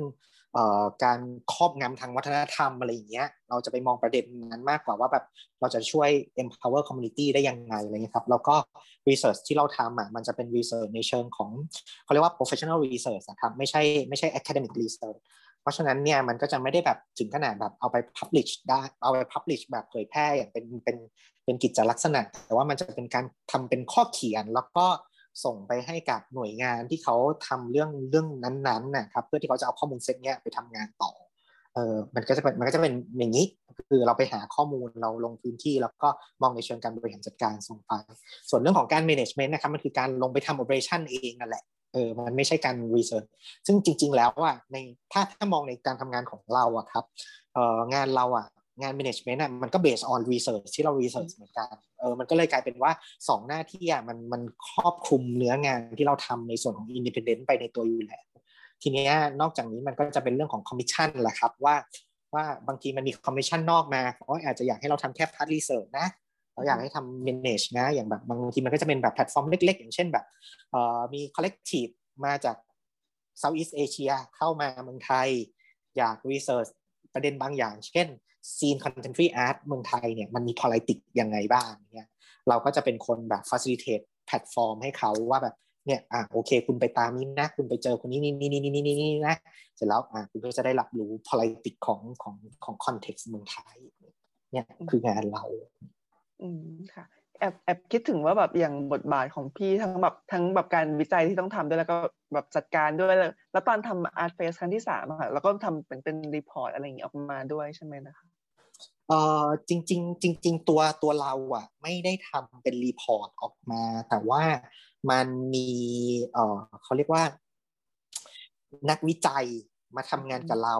เออซึ่งทางทีเซ็ปอะครับเขาสนับสนุนให้ทีมเนี้ยลงมาพื้นที่และวิจัยในเชิงของการสร้าง economic impact ว่าการเกิดขึ้นของเทศกาลเราอะในช่วง 10 วันที่ช่วงที่ที่พื้นที่สวนสมเด็จย่าครับ มันสร้าง economic impact ยังไงอะไรเงี้ยครับ อืม แล้วก็จริงๆแล้วตอนแรกอะต้องต้องบอกว่าแรกสุดเลยอะที่เราไปรีเสิร์ชที่เซตูจิอะครับ เราอยากทำ paper มากเอ่อในการในการในการเขียน paper ว่าแบบเฮ้ยที่เซตูจิมันมันมีการจัดการยังไงอะไรเงี้ยเพราะว่าเรามักจะมองเซตูจิในมิติของงานศิลปะ เป็นหลักว่าเนี่ยมีพี่นาวินมีพี่ไอพินาลีมีคนนู้นคนนี้ไปแสดงงานนู่นนี่นั่นอะไรเงี้ยครับ แต่ว่าเราไม่ได้มองในเชิงของการว่าเอ้ยเราเบื้องลึกเบื้องหลังการจัดการมันเกี่ยวกับองค์กร 48 องค์กรในพื้นที่นั้นเขามารวมตัวทำงานกันยังไงเขาทำยังไงให้ไม่เกิดคอนฟ lict ของชาวบ้านอะไรเงี้ยคือเรา research ตรงนี้มาตอนแรกอะกะว่าจะทำเป็น paper แต่ว่าด้วยสถานการณ์โควิดนะครับมันทำให้อะไรหลายอย่างที่เรา plan ไว้อะไม่ว่าจะเป็นเรื่องทุนสนับสนุนเรื่องอะไรเงี้ยมันถูกเปลี่ยน subject อะครับ เราก็เลยแทนที่จะได้เขียนเป็น paper ออกมา มันก็เลยกลายเป็นการ exhibit output ผ่าน forum ต่างๆ แล้วก็ผ่าน activity ที่มันเกิดขึ้นที่อำเภอด่านซ้ายจังหวัดเลยแทน อย่างล่าสุดมันก็เป็นเป็นเอ่อเป็น selection ของวิทยากรที่พูดเรื่อง strategy ที่เราทำที่ด่านซ้าย แล้วก็จะเพิ่งเผยแพร่ในในอินเทอร์เน็ตไปเมื่อประมาณสองสัปดาห์ก่อนครับ เวลาเองเนี่ยก็เดินทางไปหลายประเทศมากเท่าที่รู้ เวลาคุยทีไรก็จะแบบอยู่ต่างประเทศแล้วบางทีก็ไปบางทีแล้วบางทีก็ไปเห็นต่างประเทศด้วยได้เห็นการจัดการศิลปะ วัฒนธรรมของประเทศไหนบ้างที่คิดว่าน่าสนใจมาก เราคิดว่าสามารถนำมาประยุกต์ใช้กับประเทศไทยได้บ้างอะคะเราเราเราคิดว่าตอนนี้เราสนใจญี่ปุ่นมาก เพราะว่าเพราะว่าญี่ปุ่นต้องต้องบอกว่าประวัติศาสตร์ศิลปะร่วมสมัยอะครับ ของญี่ปุ่นเนี่ยมันไม่เหมือนยุโรป ที่ยุโรปมันแบบมันแบบโอ้โหมันมาตั้งแต่สมัยเรเนซองมาอะไรมันต่อสู้กันทางศิลปะคือศิลปะมันกลายเป็นเนื้อเดียวกับชีวิตประจำวันเขาไปแล้วอะแต่ที่ญี่ปุ่นอะศิลปะร่วมสมัยมันเป็นเรื่องใหม่ มันเพิ่งแบบมาบูมกันหนักๆนะครับ ตอนช่วงหลังสงครามโลกครั้งที่สองแล้วเออแล้วแล้วเหมือนกับพูดยังไงอะเหมือนกับเขาฟื้นฟูทางเศรษฐกิจเรียบร้อยแล้ว คนเขาอยู่ดีกินดีแล้วอะคนเขาเริ่มมองหารสนิยมแล้วอะไรเงี้ย มันก็เลยเพิ่งจะแบบมามีมันมันมันมันเลยเพิ่มเป็นเป็นประเด็นเร็วๆนี้อะไรอย่างเงี้ยครับ แต่ว่าอันเนี้ยเรามองแยกกัน คือพอด้วยความที่ญี่ปุ่นมันแบบมันเป็นประชาธิปไตยเนาะแล้วมันมีความเท่าเทียมกันในสังคมอะไรเงี้ยมันเลือกผู้ว่าทุกจังหวัดอะไรเงี้ย ทีเนี้ยแกลบของคนจนกับคนรวยอะมันไม่ค่อยต่างกันมาก เราไม่ค่อยเห็นรอยต่อรอยรอยที่มันต่างกันระหว่าง การเสพงานที่มันเป็น luxury อะกับงานที่มันเป็น contemporary แบบธรรมดาทั่วๆไปจริง ๆ มันไม่ค่อยมี gap ตรงนี้สักเท่าไหร่เนี่ยทีเนี้ยมันก็มีการเรียกร้องอะจะพูดย้อนกลับมานิดนึงคือสิ่งที่เราเห็นที่ญี่ปุ่นเนี่ยมันจะมี Public Museum หรือ Public Theater ด้วยนะ Public Museum กับ Museum กับ Theater แยกกันด้วยนะ Theater กับ Theater Museumทุกจังหวัด เออ เป็นอมัสเลยต้องมีทุกจังหวัดอะไรเงี้ย แล้วก็ในจังในเมืองเล็ก ๆ ของแต่ละจังหวัดก็จะมีแบบของเมืองอีก ย่อยย่อยย่อยย่อยย่อยลงไปเราอะ จะชอบติดภาพว่า เออ ญี่ปุ่นเขาดีจังเลยเขาแบบเขาพูดยังไงดีอะเขาเห็นความสำคัญของศิลปะเขาเลยแบบ เออให้แบบชาวบ้านไม่ว่าจะเป็นบ้านนอกขนาดไหนก็มีโอกาสได้เห็นศิลปะอะไรเงี้ย แต่เราไม่เคยรู้เลยว่าที่มาที่ไปนะเดวอน เขาต่อสู้กันมาขนาดไหนขนาดประเทศที่เจริญแล้วครับ ผมไปอย่างที่เซโตจิอะที่เขาจัดเทศกาลใหญ่ขนาดนั้นได้ครับ คนจะชอบคิดว่าแบบอ๋อก็เพราะว่ามันมีเศรษฐีลงทุนให้ก่อน มันมี power ในการต่อรองนักการเมือง แต่ว่าคนญี่ปุ่นนะครับเนื่องด้วยเขาอยู่ดีกินดีอยู่แล้วครับ เงินมันไม่ใช่ปัญหาของเขาครับ ถ้าเขาไม่ชอบคุณเนี่ยคุณก็ทำอะไรไม่ได้ครับ เพราะฉะนั้นเนี่ยไอเซโตจิมันเกิดขึ้นได้ขนาดเนี้ย คนที่เป็นผู้ก่อตั้งครับเขาคุยกับชาวบ้านทีละบ้านเป็นสิบปีนะครับทีละบ้านทีละบ้านนะครับ แล้วคุณจะรวยขนาดไหนเขาไม่แคร์ครับ เออ เนี่ยการทำงานภาคประชาชนแบบเนี้ย เราไม่ค่อยใส่ใจกัน แล้วเราไปคิดแต่การทำงานเชิงนโยบายอย่างเดียว อย่างผมยกตัวอย่างอีกอันนึงคือผมไปรีเสิร์ชในส่วนของเอ่อเมืองเล็ก ๆ เมืองหนึ่งในในจังหวัดโคจินะครับ เมืองนี้มันมีมันมีมันมีการเก็บเอ่องานเพนของศิลปินคนหนึ่งอะซึ่งเป็นศิลปินดังในในยุคสมัยก่อนเท่านั้นนะทุกบ้านจะมีงานเพนของศิลปินคนนี้อยู่ แต่ปรากฏว่าด้วยการเวลามันผ่านไปอะครับ ชาวบ้านก็ไม่ได้มีความรู้ที่จะที่จะอนุรักษ์มัน ว่าแบบมันก็เสื่อมงาน artwork มันก็เสื่อมตามสภาพเนาะทีเนี้ยพอมันเสื่อมปุ๊บเขาก็ไม่รู้จะทำยังไงเขาพยายามไปเรียกร้องให้รัฐ มาแบบเหมือนเฮ้ยไปจ้าง curator มาสร้าง museum ที่มันเก็บเก็บงานเนี้ยดีๆ ให้หน่อยอะไรอย่างเงี้ยปรากฏว่ารัฐก็ไม่สนใจครับเขาไม่มีนิดอะไรเขาก็สู้กันมาเป็นสิบปีนะครับ แต่ว่าสิ่งที่เขาทำคือเขาอะรัฐไม่ทำไม่เป็นไรฉันทำก่อน ฉันลงขันกันจ้าง curator มาสอน แล้วฉันไปชวนนักการเมืองมาดูด้วย ฉันไปชวนข้าราชการมาดูด้วยว่า เออเฮ้ยมันดีอย่างนี้นะ กลุ่มแม่บ้านทำของที่ระลึกจาก painting เหล่านั้นน่ะที่เกี่ยวกับ painting เหล่านั้นน่ะ ขายนักท่องเที่ยว เพื่อที่จะให้นักท่องเที่ยวเอา message เนี่ย carry ออกไป กลุ่มละครรวมตัวกัน เอาไองาน painting ชิ้นเนี้ยไปสร้างเป็นเป็นฉากละคร ในเรื่องเพื่อที่จะแบบว่าเวลามีงานอีเวนท์ที่เป็นนักท่องเที่ยวมาดูอะไรเงี้ย ก็จะได้คนจะได้เห็นงานที่เนี้ย ทีเนี้ยมันจะสร้างแบบ public exposure ครับเนี่ยเรื่อยๆเรื่อยๆจนในที่สุดแบบรัฐก็ต้องอะประชาชนมัน fight กันขนาดนี้แล้วถ้าเกิดแบบ กูไม่ลงมือทำกูก็เสียหมาแล้วอะไรเงี้ย แต่ถ้าทำแบบกูก็มีกูมีแต่จะได้อะไรเงี้ย มันก็เลยทำให้แบบเขาเริ่มรู้มาสนใจ การต่อสู้เล็ก ๆ เหล่านี้ครับ มันเกิดขึ้นตลอดเวลาเอ่อแม้แต่ในจังหวัดโคจิเองอะครับไอตัว Public Museum ของเขาอะครับเขาก็เป็นจังหวัดสุดท้ายที่ได้ Public Museum ในประเทศญี่ปุ่นคือก่อนหน้านี้มันไม่มีแล้วมันเกิดจากการที่กลุ่มหนังสือพิมพ์ท้องถิ่นกับ พวกศิลปินนะครับเขาจัดการประกวดศิลปะประจำปีขึ้นมาเรื่อยๆอะไรเงี้ยครับจนงานประกวดเนี่ยมันได้รับความสนใจออกไปนอกจังหวัด แล้วก็ไปถึงระดับประเทศอะไรเงี้ยครับแล้วเขาใช้ประเด็นเนี้ยเป็นอำนาจต่อรองกับจังหวัดว่าเฮ้ยคุณต้องสร้างมิวเซียมได้แล้วนะอะไรเงี้ยงานมันไปไกลแล้วอะไรเงี้ยเนี่ยการต่อรองเล็กๆเหล่านี้เราคิดว่ามันควรจะเอามาใช้ได้ในประเทศเราครับว่าเราอะยังไม่มีเดวันเลย อืมอืม คือจริงๆมันมีเดวันมาหลายรอบแล้วผมพูดอย่างนี้มันอาจจะใจร้ายไปหน่อย แต่ว่ามันมันมันไปมันมันไปไม่ถึงปลายทางอะเนาะอะจริงจริงอะจริง ๆ สิ่งหนึ่งที่มันเป็นปัญหาหลักๆ เลยกับประเทศไทยครับ คือ เรามักจะต่อสู้เรียกร้องเพื่อให้ได้มา ซึ่งอะไรบางอย่าง เสร็จแล้วพอเราได้มาแล้วอะครับ เราโยนภาระนั้นน่ะให้รัฐดูแลแล้วมันก็พังทุกครั้งเออแล้วมันก็พังทุกครั้งเพราะเราไม่อยากดูแล เราอยากให้รัฐแต่สิ่งที่ญี่ปุ่นมันเกิดขึ้นน่ะ มันตลกตรงที่ว่าเขาไม่โยนสิ่งนี้ให้รัฐดูแล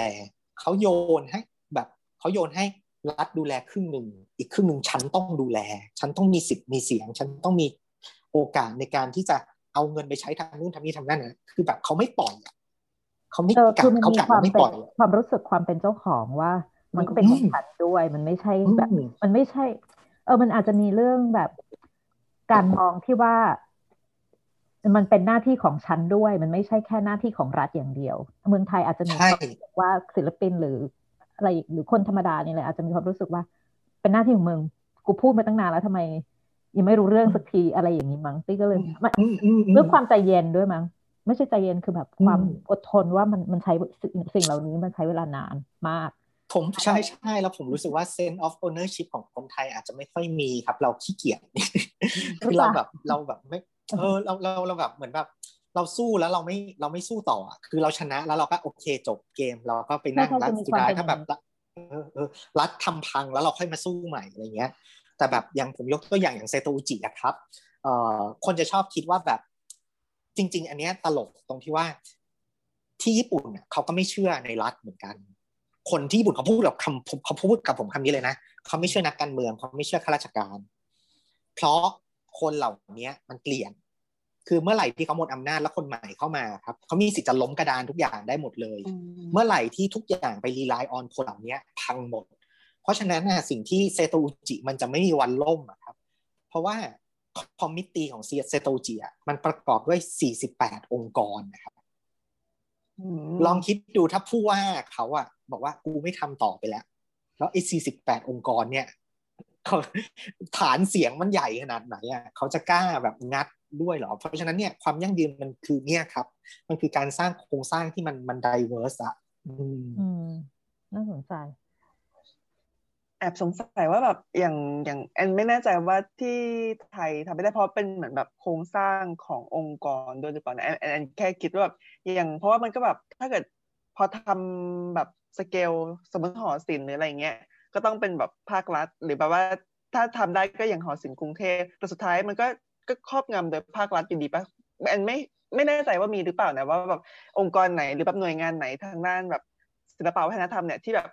เปิดให้ประชาชนสามารถมีส่วนร่วมได้แบบในสเกลคล้ายญี่ปุ่นไม่ไม่แน่ใจจริงจริงจริงต้องบอกว่าจริง ๆ ปัญหาเนี้ยมันมีทุกที่นะแม้แต่ในยุโรปก็เป็นนะครับเอ่อเรื่องของการครอบงำทางทางเรื่องของ direction หรือการการ pro อะไรบางอย่าง ไม่ pro อะไรบางอย่างเนี้ยอย่างเวลาเราคุยกับคณะละครที่ที่ออสเตรียอะไรอย่างเงี้ยเขาก็จะพูดเลยว่าแบบถ้าคุณทำ classical อะ budget แม่งเยอะมาก contemporary อะถึงแม้เราจะเห็นว่ามันเยอะแล้วมันฟู่ฟ้านะ ถ้ามันไปเทียบอัตราส่วนมันก็ยังน้อยกว่า classical อยู่ดีอะไรเงี้ยแม้แต่ไซส์ของ audience ก็น้อยกว่าอยู่ดีอะไรเงี้ยครับ มันมีปรากฏการณ์แบบเนี้ยทั่วทุกที่ครับเอาเราพูดถึงบ้านเราง่ายๆสิงคโปร์เรารู้กันอยู่เนาะว่าว่าแบบถึงแม้รัฐเขาจะ support ศิลปะขนาดไหนก็ตามอย่างเงี้ย แต่ authority ในการที่จะบอกว่าอะไรแสดงได้อะไรแสดงไม่ได้ completely กำหนดโดยรัฐทั้งหมดอย่างเงี้ยครับทีเนี้ยมันก็จะกลับไปว่าจริง ๆ แล้วถ้าเราพูดถึงหลักเศรษฐเศรษฐไม่ใช่หลักรัฐศาสตร์อันนี้คือคือผมทำงาน management มันต้องใช้แบบหลายองค์ความรู้นิดนึงเนาะบางทีปรากฏการณ์บางอย่างมันอธิบายด้วยความรู้ศิลปะอย่างเดียวไม่ได้ คือหลักรัฐศาสตร์เขาบอกว่ารัฐเนี่ยมันไม่มีตัวตนหรอกครับ รัฐจะเป็นยังไง มันเป็นผลสะท้อนของคุณภาพประชาชนในรัฐ เพราะฉะนั้นเนี่ยการที่เราบอกว่ารัฐไม่ให้ authority นู่นนี่นั่นไม่ให้อำนาจไม่ให้กับประชาชน เพราะประชาชนสยบยอมที่จะให้มันเป็นแบบนั้นครับ อืม ซึ่งอันเนี้ยเราคิดว่ามันไปเปลี่ยนที่รัฐไม่ได้ ถ้าเราจะทำงานเรื่องนี้เราต้องทำงานภาคประชาชนครับ แล้วเมื่อไหร่ที่ภาคประชาชนแข็งแรงอะครับ รัฐจะไม่มีอำนาจต่อรองเอออันเนี้ยคือสิ่งคืออันเนี้ยมันเป็นมันเป็นมันเป็นอีกทฤษฎีหนึ่งที่ผมเคยเอ่อคุยกับทางด้าน ผมจำชื่อแกไม่ได้เนาะแกเป็นนักวิชาการทางด้านนโยบายครับเขาบอกว่าสิ่งหนึ่งที่เป็นอันตรายมากกับวงการศิลปะ คือการที่คุณเคลมว่ารัฐต้อง support ศิลปะใช่ตีโยคิดเพราะมันมันเป็นการที่ทำให้คุณรัฐ คุณทำให้รัฐมันใหญ่ขึ้นมันจะมีอำนาจมากขึ้นเออคือแต่ว่าถ้าเกิดคุณคุณทำให้สังคม support ศิลปะได้ครับ รัฐจะต้อง support สิ่งนี้โดยปริยายอืมค่ะ เอาจริงๆก็แอบคิดว่าตอนนี้เหมือนภาคสังคม เราก็มีหลายภาคส่วนเนาะที่พยายามเหมือนแบบ fight เรื่องนี้ขึ้นมาแบบผลักดันการแบบทำงานด้านศิลปะให้เป็นแบบวิชาชีพ อย่างแบบมีมูลมูลนิธิละครไทยเอง หรือแบบบายแพมที่แบบก็เพิ่งจัดเสวนา อะไรต่างๆ เกี่ยวกับคนทำงานศิลปะวัฒนธรรมกับตัวแทนภาครัฐพี่เวลาก็ไปด้วยนะคะ แล้วก็มีสมาคมการค้าส่งเสริมอุตสาหกรรมศิลปะวัฒนธรรมร่วมสมัยหรือนะคะ ชื่อยาวมากขออ่านนิดนึงใช่ใช่แล้วก็แบบเออพี่พี่เวลาก็มีส่วนร่วมในหลายวงมากแล้วแบบพี่เวลาคิดว่าแบบทั้งหมดเนี้ยที่พวกเราแบบหลาย ๆ ภาคส่วนกำลังพยายามกันอยู่มันเพียงพอไหมหรือแบบอยากให้มีการสนับสนุนหรือผลักดันทางแง่แง่ไหนบ้างเพิ่มขึ้นหรือเปล่า จริง ๆ เราอะรู้สึกว่ามันพอนะ มันพอแต่ว่าเราต้องใจเย็นนิดนึง เพราะว่า การทำโอเปอเรชั่นหลาย ๆ อย่างมันต้องใช้เวลา แล้วก็คือจริง ๆ เราไม่จำเป็นต้องทำทุกอย่างพร้อมกันทีเดียวอะครับ อันนี้มันเป็นหลักการบริหารจัดการเลย เราทำสิ่งเล็ก ๆ ที่มันคอมแพคแต่ว่ามันมันสร้าง Impact ใหญ่ ๆ ได้ แล้วปมหนึ่งเมื่อมันคลายครับปมอื่นๆมันจะคลายง่ายขึ้นเรื่อยๆ แต่ถ้าไปโฟกัสสิบปมพร้อมกันอะตายครับ เราไม่ได้มีทรัพยากรเยอะขนาดนั้นเลยเนี่ยทีนี้สิ่งหนึ่งที่มันเป็นเรื่องที่ผมคิดว่ามันยังไม่ถูกพูดถึงอย่างชัดเจนในประเทศนี้แล้วมันทำให้การทำงานทางด้านศิลปะทำงานยาก คือคำว่าศิลปะของแต่ละคนอะมันไม่เหมือนกันคุณพูดคำคำเดียวกันอะ แต่สิ่งที่คุณคิดอะมันไม่เหมือนกันคำว่าศิลปะของหน่วยงานรัฐก็หน้าตาแบบหนึ่งมีคุณค่าแบบหนึ่งศิลปะของคนทำงานคอร์เปอเรท บริษัทแบรนด์ใหญ่ ๆ ก็มีก็มีหน้าตาแบบหนึ่งมีคุณค่าแบบนึงศิลปะของคนทำงานอย่างพวกเราก็มีแบบหนึ่งถึงแม้แต่คนทำงานแบบพวกเราอะครับ ผมก็มีคำว่าศิลปะแบบหนึ่งคุณแอนคุณตี้ก็มีคำว่าศิลปะแบบนึงว่าอันนี้ถือเป็นงานศิลปะที่ดี อันนี้ควรจะแบบ support อะไรเงี้ยเรามีความเชื่อของศิลปะที่มันหลากหลายมากๆครับ แต่ปัญหาคือเราไม่เคยเอาสเปกตรัมเหล่านั้นมานั่งกลางแล้วคุยกันว่ามันมีอะไรบ้าง เออ ซึ่งอันเนี้ยผมคิดว่าถ้าเกิดเราเอามานั่งกลางว่ามันมีอะไรบ้างเราจะจัดการ utilize ทรัพยากรแล้วก็ผลักดันโครงสร้างอะได้อย่างเป็นรูปธรรมมากครับ เพราะเอาง่ายๆนะ ผมพูดปัญหาที่ซิมเพิลที่สุดเลย ตอนเนี้ยแค่อันไหนเป็นงานอาร์ตอันไหนเป็นงานดีไซน์อะคนก็ยังไม่มีความเข้าใจที่ชัดเจนว่าเราจะแยก เออซึ่งอันเนี้ยมันมันมันมันมัน simple มากนะ แต่ว่าถ้าเราพูดสวยๆอะงานดีไซน์ก็เป็นงาน art งาน art ก็เป็นดีไซน์เงี้ยแต่ถ้าเราคิดอย่างเงี้ยมันจัดการอะไรไม่ได้ครับ เพราะว่า value มันไม่ชัดอะเออมึงจะเป็นอาหารไทยหรือจะเป็นอาหารฝรั่งกันแน่อะไรอย่างเงี้ยเออแล้วฉันจะขายใคร เพราะว่าแบบมันเบลอไปหมดเลยอะคือผมคิดว่าเรื่องแบบนี้มันควรจะต้องคุย แล้วก็พูดกันให้ชัด แล้วก็ไม่จำเป็นต้องบอกว่า ไม่ต้องเป็นต้องให้เกียรติกันขนาดที่ว่าทุกคนคือศิลปินอะ ส่วนเวลาเนี่ยมองว่านักจัดการศิลปะควรทำงานหรือสร้างความสัมพันธ์กับศิลปินอย่างไรบ้างคะ แล้วก็ในเมืองไทยเนี่ยในเมื่อ ในมุมมองตี้เนอะแล้วก็อาจจะอีกหลายคนว่าแบบมันไม่ได้มีนักจัดการศิลปะเยอะขนาดนั้น ภาคศิลปินนะคะเขามองนักจัดการศิลปะยังไงบ้างคะอืมเราเราเราคิดว่าอย่างนี้เอ่อหน้าบทบาทหน้าที่ของนักจัดการศิลปะในเมืองไทยอะครับ มันไม่ค่อยชัดเจน เพราะเราไม่ค่อยเห็น เออต้องต้องบอกว่ามันไม่ใช่ไม่มีนะครับ มันมีแต่ว่า operation อะมันค่อนข้างจำกัด ถามว่าคนเหล่านี้ในเมืองไทยเราเห็นได้ที่ไหน เราลองลองนึกถึงพวกเอ่อ art center ของเอกชนน่ะอย่าง SAC อ่าสุภโชคอะไรเงี้ยอย่าง MOCA หรือเอ่ออย่าง Jim Thompson Art Center อะไรเงี้ยครับมันมีตำแหน่งเหล่านี้อยู่นะครับ ที่ไม่ใช่มีแค่ curator คนเหล่านี้เขาก็จะทำงานในส่วนของการที่จะมองว่า ฮ้ยงานศิลปะมันจะเก็บยังไง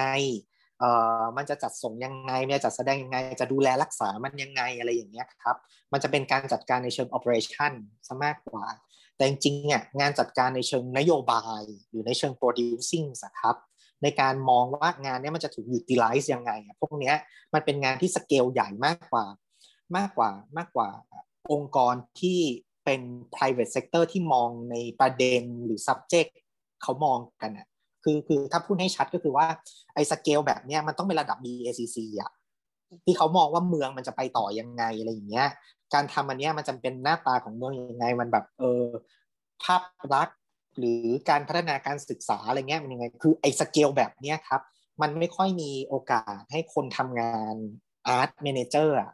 แบบเนี้ยในเมืองไทยมีมีสักเท่าไหร่ ในเมืองนอกอะคนเหล่านี้มันจะอยู่ในอยู่ใน organization ใน institute แบบนี้แหละครับ พวก Public Museum Public Art Space หรือ Private เอ่อ Foundation ที่ทำงานทางด้านศิลปะอะไรเงี้ย เพราะฉะนั้นเนี่ยมันจะเห็นบทบาทเหล่านี้อยู่แล้วแต่พวกเนี้ยเขาจะทำงานหลังบ้านนะครับ คนก็จะไม่ค่อยได้เห็น คนก็จะเห็นศิลปิน เห็น curator แล้วทุกคนก็จะพูดถึงเรื่องของการอธิบายเรื่อง artistic information artistic knowledge artistic excellency อะไรแบบนี้ตลอดเวลาอย่างเงี้ยไองานที่มันอยู่ underground ที่จะทำให้มันมีเงินเข้ามาให้งานศิลปะเกิดขึ้น แล้วมันก็ถูกเอาไปใช้ทางด้าน economic impact ส่งออกไปอะไรเงี้ยมันไม่เคยถูกพูดถึงในในมิตินี้ ซึ่งจริง ๆ คนที่ทำงานตรงเนี้ยโดยปกติแล้วเขาไม่ได้ทำงานกับศิลปินตรงครับ ถ้าทำงานในเชิง institution เนาะเขาแค่เขาแค่ทำงานในภาพภาพเหมือนภาพกว้าง ไม่ได้เจาะไปใน exhibition เพราะฉะนั้นเนี่ยมันอาจจะไม่ได้มี relationship ที่ชัดเจนนัก สำหรับคนเป็น art manager กับตัวศิลปินในในในในในโลกของศิลปะอะไรเงี้ยข้างนอก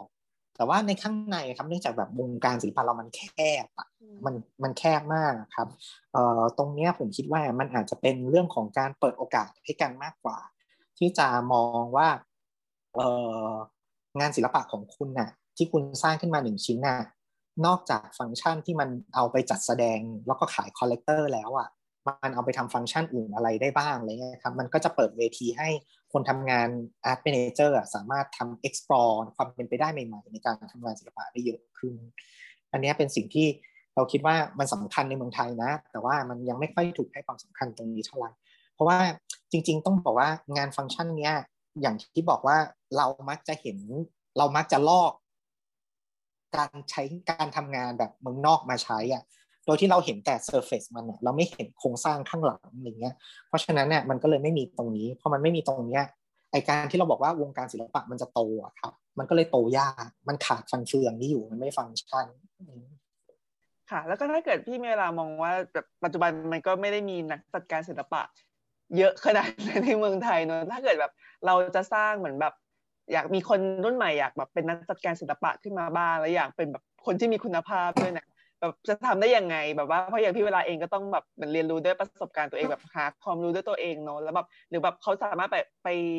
สถาบันที่ไหนหรือก็ต้องเรียนรู้ด้วยประสบการณ์ตัวเองแล้วก็แบบแต่ละแขนงอะถ้าศิลปะแต่ละแขนงหนังศิลปะการแสดงอะไรอย่างเงี้ยมันต้องเรียนรู้อะไรสกิลต่างกันหรือเปล่าคะคือคือเดี๋ยวแยกเป็นสองประเด็นก่อน คือรู้จริง ๆ แล้วอะ คนที่มีความรู้ด้าน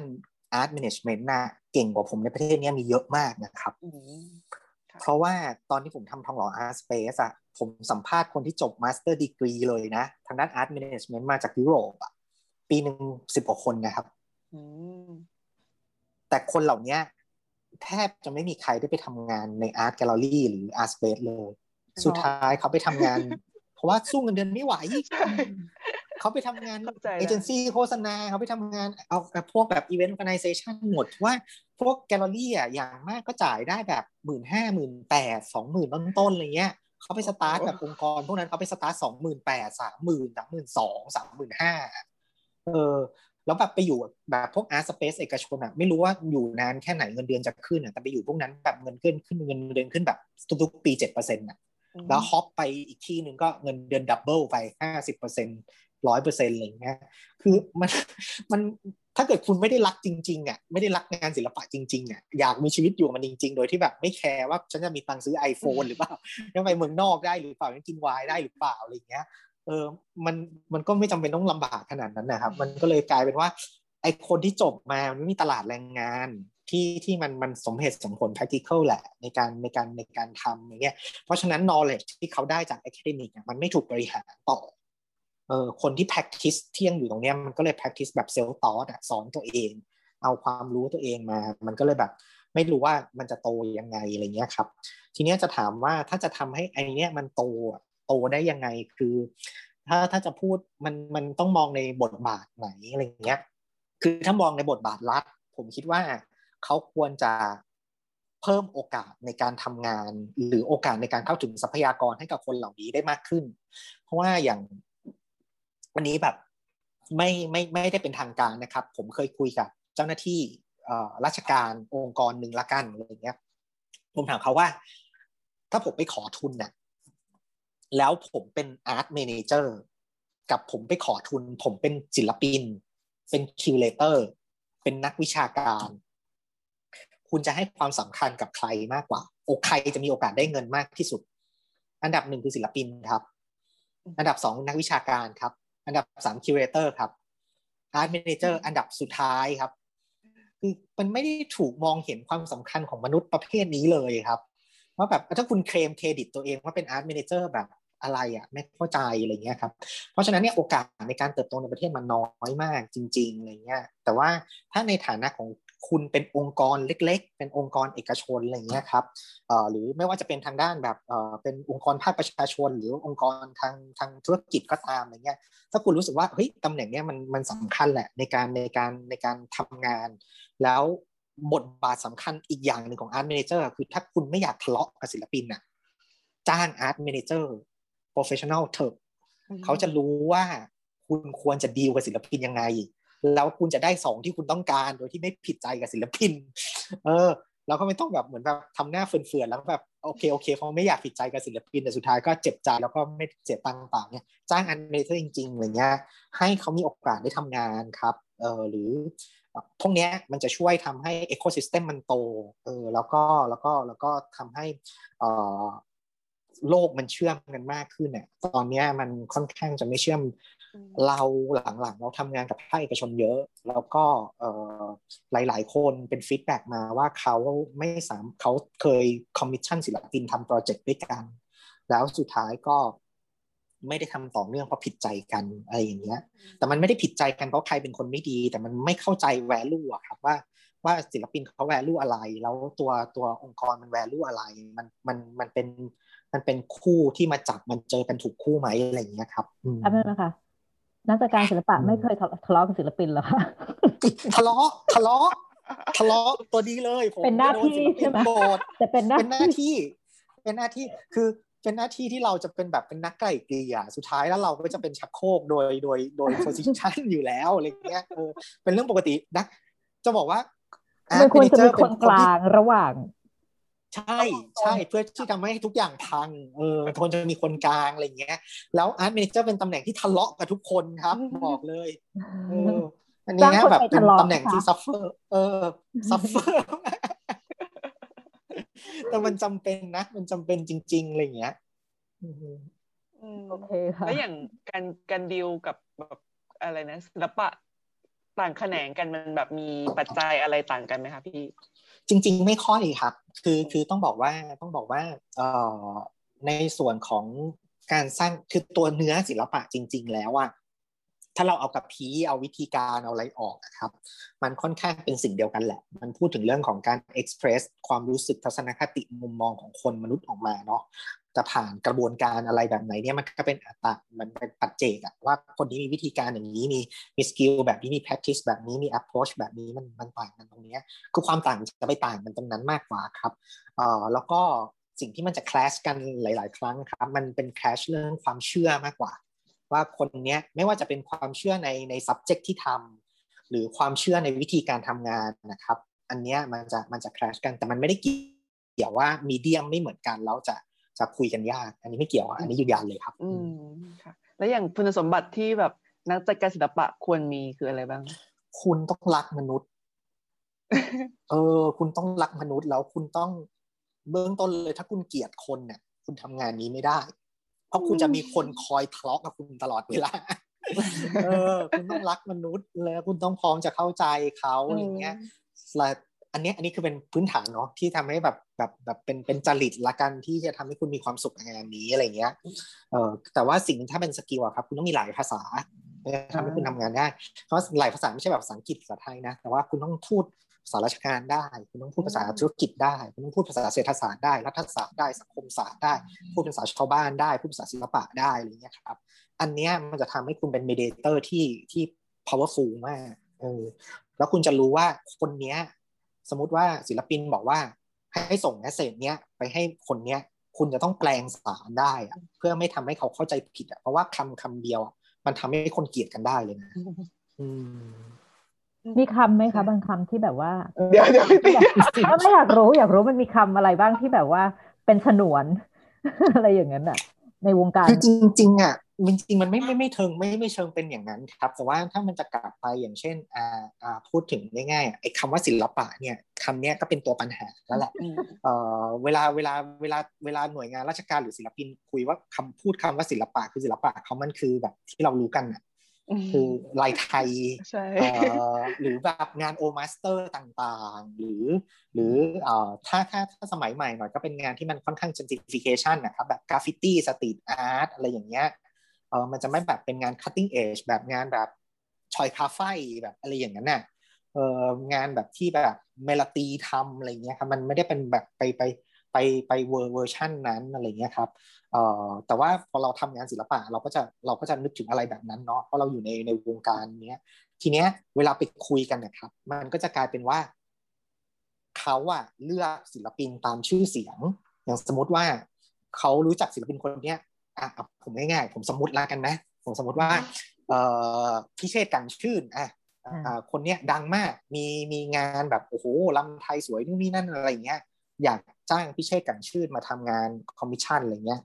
แต่พิเชษฐอะตอนเนี้ยจังหวะเนี้ยเห็นว่าองค์กรเนี่ยมันทันสมัยมากครับ งานงานที่เขาอยากทำเขาอยากอยากจะทำ non-dance ก็ได้ เออ แต่พอทำ non-dance ไปอะทางนี้มีปัญหาอ้าวพิเชษฐไม่เห็นเต้นเลยเอออ้าวแล้วแบบทุกคนก็แบบแบบ work กันอะว่ายังไงวะอะไรเงี้ยเนี่ยปัญหาแบบนี้มันเกิดขึ้นตลอดเวลาครับ เออเนี่ยมันต้องแบบต้องทำความเข้าใจกันอะไรเงี้ยหรือแม้แล้วแม้ล่าสุดล่าสุดที่ผมตลกมากเลยมันมันไม่ได้เป็นปัญหากับศิลปินนะเป็นปัญหากับคนทำงานศิลปะคือว่า เรา present ว่าเราอะเป็นเป็นทีมของ art agency art agency ในที่นี้เราไม่ได้หมายถึงว่าเราเป็นเหมือนแบบ โมเดลลิ่งเป็นอะไรอย่างนี้นะ แต่ว่า Art Agency หมายถึงว่าแบบเออเราเราเป็นตัวตัวกลางตัวเชื่อมอะไรเงี้ยในการทำงานกับภาครัฐกับภาคภาคที่มันเป็น Art Community นู่นนี่นั่นอะไรเงี้ยครับพอไปคุยแบบเนี้ยปรากฏว่าเออราชการหน่วยงานหนึ่งละกันเขา comment กลับมาว่า คุณพูดอย่างเงี้ยพวกผมไม่เข้าใจหรอก คุณพูดว่าคุณเป็น event organizer ได้ไหมนั่นแหละปรี๊ดแตกกันทั้งทีมเลย มันเป็นมันเป็นอย่างเงี้ยเออพวก label ต่ละมันมันเป็นอย่างเงี้ยโอเค โอเคค่ะ พี่ตี้จะนำสู่ช่วงต่อไปนะคะช่วงเซอร์ไพรส์ไลนิ่งราวช่วงที่เราไม่ได้ถามเราไม่ได้ส่งไลนิ่งราวนะคะ เป็นการตอบคำถามสั้นเราจะให้ตัวเลือกสองอย่างนะคะเราจะมีคำถามแล้วก็มีตัวเลือกสองอย่าง แล้วก็เวลาห้ามบอกว่าผ่าน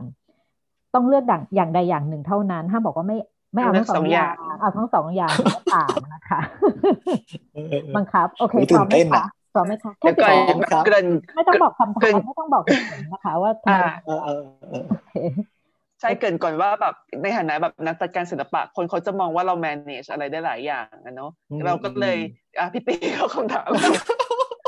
ในฐานะนักจัดนักจัดการศิลปะ ถ้าต้องการจัดถ้าต้องจัดการอย่างอื่น อยากจัดการอะไรมากกว่ากันนะคะ ระหว่าง หอศิลปะวัฒนธรรมแห่งกรุงเทพมหานคร หรือหอศิลป์หอศิลป์ราชร่วมสมัยราชดำเนินค่ะหอศิลป์ร่วมสมัยราชดำเนิน วง BNK48 หรือ Blackpink ค่ะ BNK ชมพู่อารยาหรือยาย่าอุรัสยาค่ะ ยาย่า Dream World หรือ Safari World ค่ะ Safari World ฝ่ายบุคคลของ Grammy หรือฝ่ายบุคคลของเครือบริษัท CP ค่ะ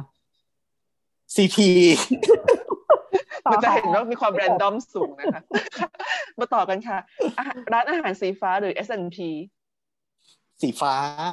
โตเกียวโอลิมปิกหรือซูเปอร์โบว์เออโอ้เอาแบบมันที่ที่คิดนานเนี่ยไม่ใช่หรอกมันไกลตัว มันมีภาพอยู่ในหัว เออโตเกียวโอลิมปิกครับ ค่ะ ร้านซูชิต้นตำรับในญี่ปุ่น หรือร้านอาหารตามสั่งในไทย ตามสั่งครับมาจัดการการฉีดวัคซีนโควิดในไทย หรือจัดการงบประมาณเยียวยาเศรษฐกิจในไทยดีคะงบประมาณเยียวยา สุดท้ายค่ะ กรมราชทัณฑ์หรือกรมควบคุมโรคคะกรมราชทัณฑ์ครับ โอเค จบแล้ว เย้ขอบคุณมากค่ะ มีอะไรอยากอธิบายเพิ่มเติมไหมใช่ใช่ไม่ไม่ไม่เออมันรันดอมแต่ว่าเราแค่รู้สึกว่าแบบเออเราเลือกตัวเลือกที่เรารู้สึกว่ามันมันน่าจะทำอะไรที่แบบ มันเวียดเวียดได้อะเวียดเวียดเน้นคนเวียดเป็นหลักอะไรอย่างเงี้ยเออเออฝากร้านได้ไหมคะค่ะฝากประมาณร้านนี้ใช่เรื่องเลยสุดท้ายอ๋อมีอะไรฝาก็ ก็ก็ฝากฝากตอนนี้ก็คือในส่วนของตัวเลย Art Face นะครับ ตอนนี้ข้อมูลอัปเดตแล้วในในเว็บไซต์อาจจะงงๆนิดนึงนะครับ คือเว็บไซต์มันจะเป็นชื่อเดิมคือ lowfatartface.com นะครับ แล้วก็เราก็มีโซเชียลมีเดียคือเพจ low fat art face นะครับ ก็คือเข้าไปดูข้อมูลได้ ตอนนี้เอ่อตัวตัวเทศกาลจจะจัดวันที่ 23กรกฎาคมถึง 1 สิงหาคม แล้วก็ในช่วงนี้เรามี project ที่มัน run run อยู่ 2 อันนะครับ คือหนึ่งเราเปิด Open Call สำหรับศิลปินในต่างชาติ คือในในประเทศไทยเราเราปิด Open Call ไปแล้วสำหรับใครมีเพื่อนๆ ที่เป็นศิลปินต่างชาตินะครับสามารถส่งผลงานมาได้ โดยในส่วนของรายละเอียดการส่งผลงานนะครับ ก็คือตอนนี้เนื่องจากมันเป็นโควิดเนาะ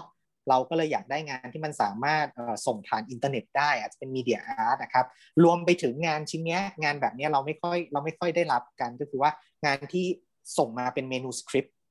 เป็น instruction อะว่าวิธีการสร้างงานอะมันเป็นอะไร แล้วเราอะจะให้ช่างที่เลยอะทำงานนี้ขึ้นมาจริงๆซึ่ง concept เนี่ยมันไม่ได้เป็น concept ใหม่เท่าไหร่นะครับ แต่ว่ามันไม่ค่อยมีคน develop อืมแนวคิดแบบเนี้ยเราอยากได้งานแบบเนี้ยเออถ้าใครมีเพื่อนๆนะครับ ก็ยินดีส่งมาแล้วก็เอ่อตอนนี้เรากำลังจะเปิด fundraising เร็วๆนี้ครัปิดเมื่อไหร่ครับอะครับปิดปิด Open Call ของต่างอ่าชาติเมื่อไหร่วันที่ 7 มิถุนาครับอืมอุ้ยใกล้แล้วเนาะโอเค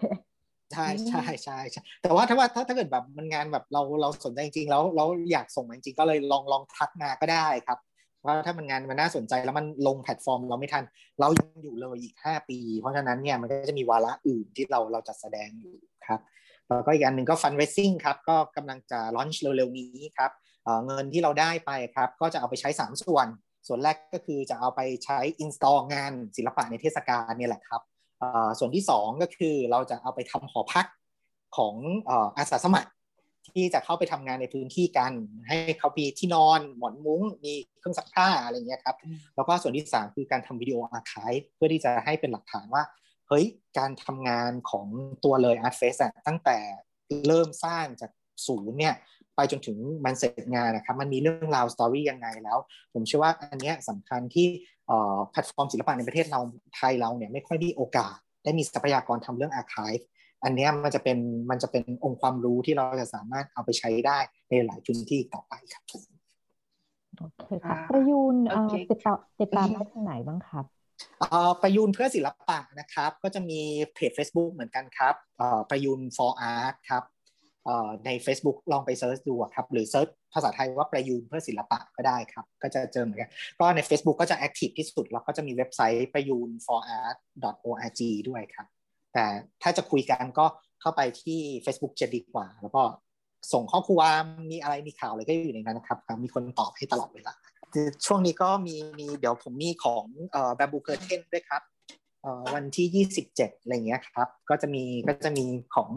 เอ่อเขาก็จะชวนคนที่ทำงานทางด้าน community อะครับเข้าไปคุยเป็นแบบ casual talk อะไรเงี้ยเหมือนที่ใบแพมทำครับเออแล้วก็ แล้วก็มีอันตลกตลกๆคือตอนสิ้นเดือนต้องไปแบบไป pep talk นะครับ เหมือนแบบพูดปัจฉิมนิเทศให้ให้โครงการเออเออมันชื่อ Articulate นะครับ เป็นโครงการร่วมระหว่างมาเลเซียกับอังกฤษงั้นขอบคุณเวลามากผนะมคะขอบคุณมากนะครับ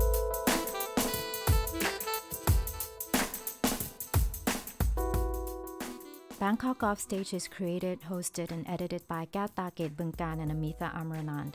The intro and outro tracks are Quicksand by Wild Light and Probably Shouldn't by Jay Lang.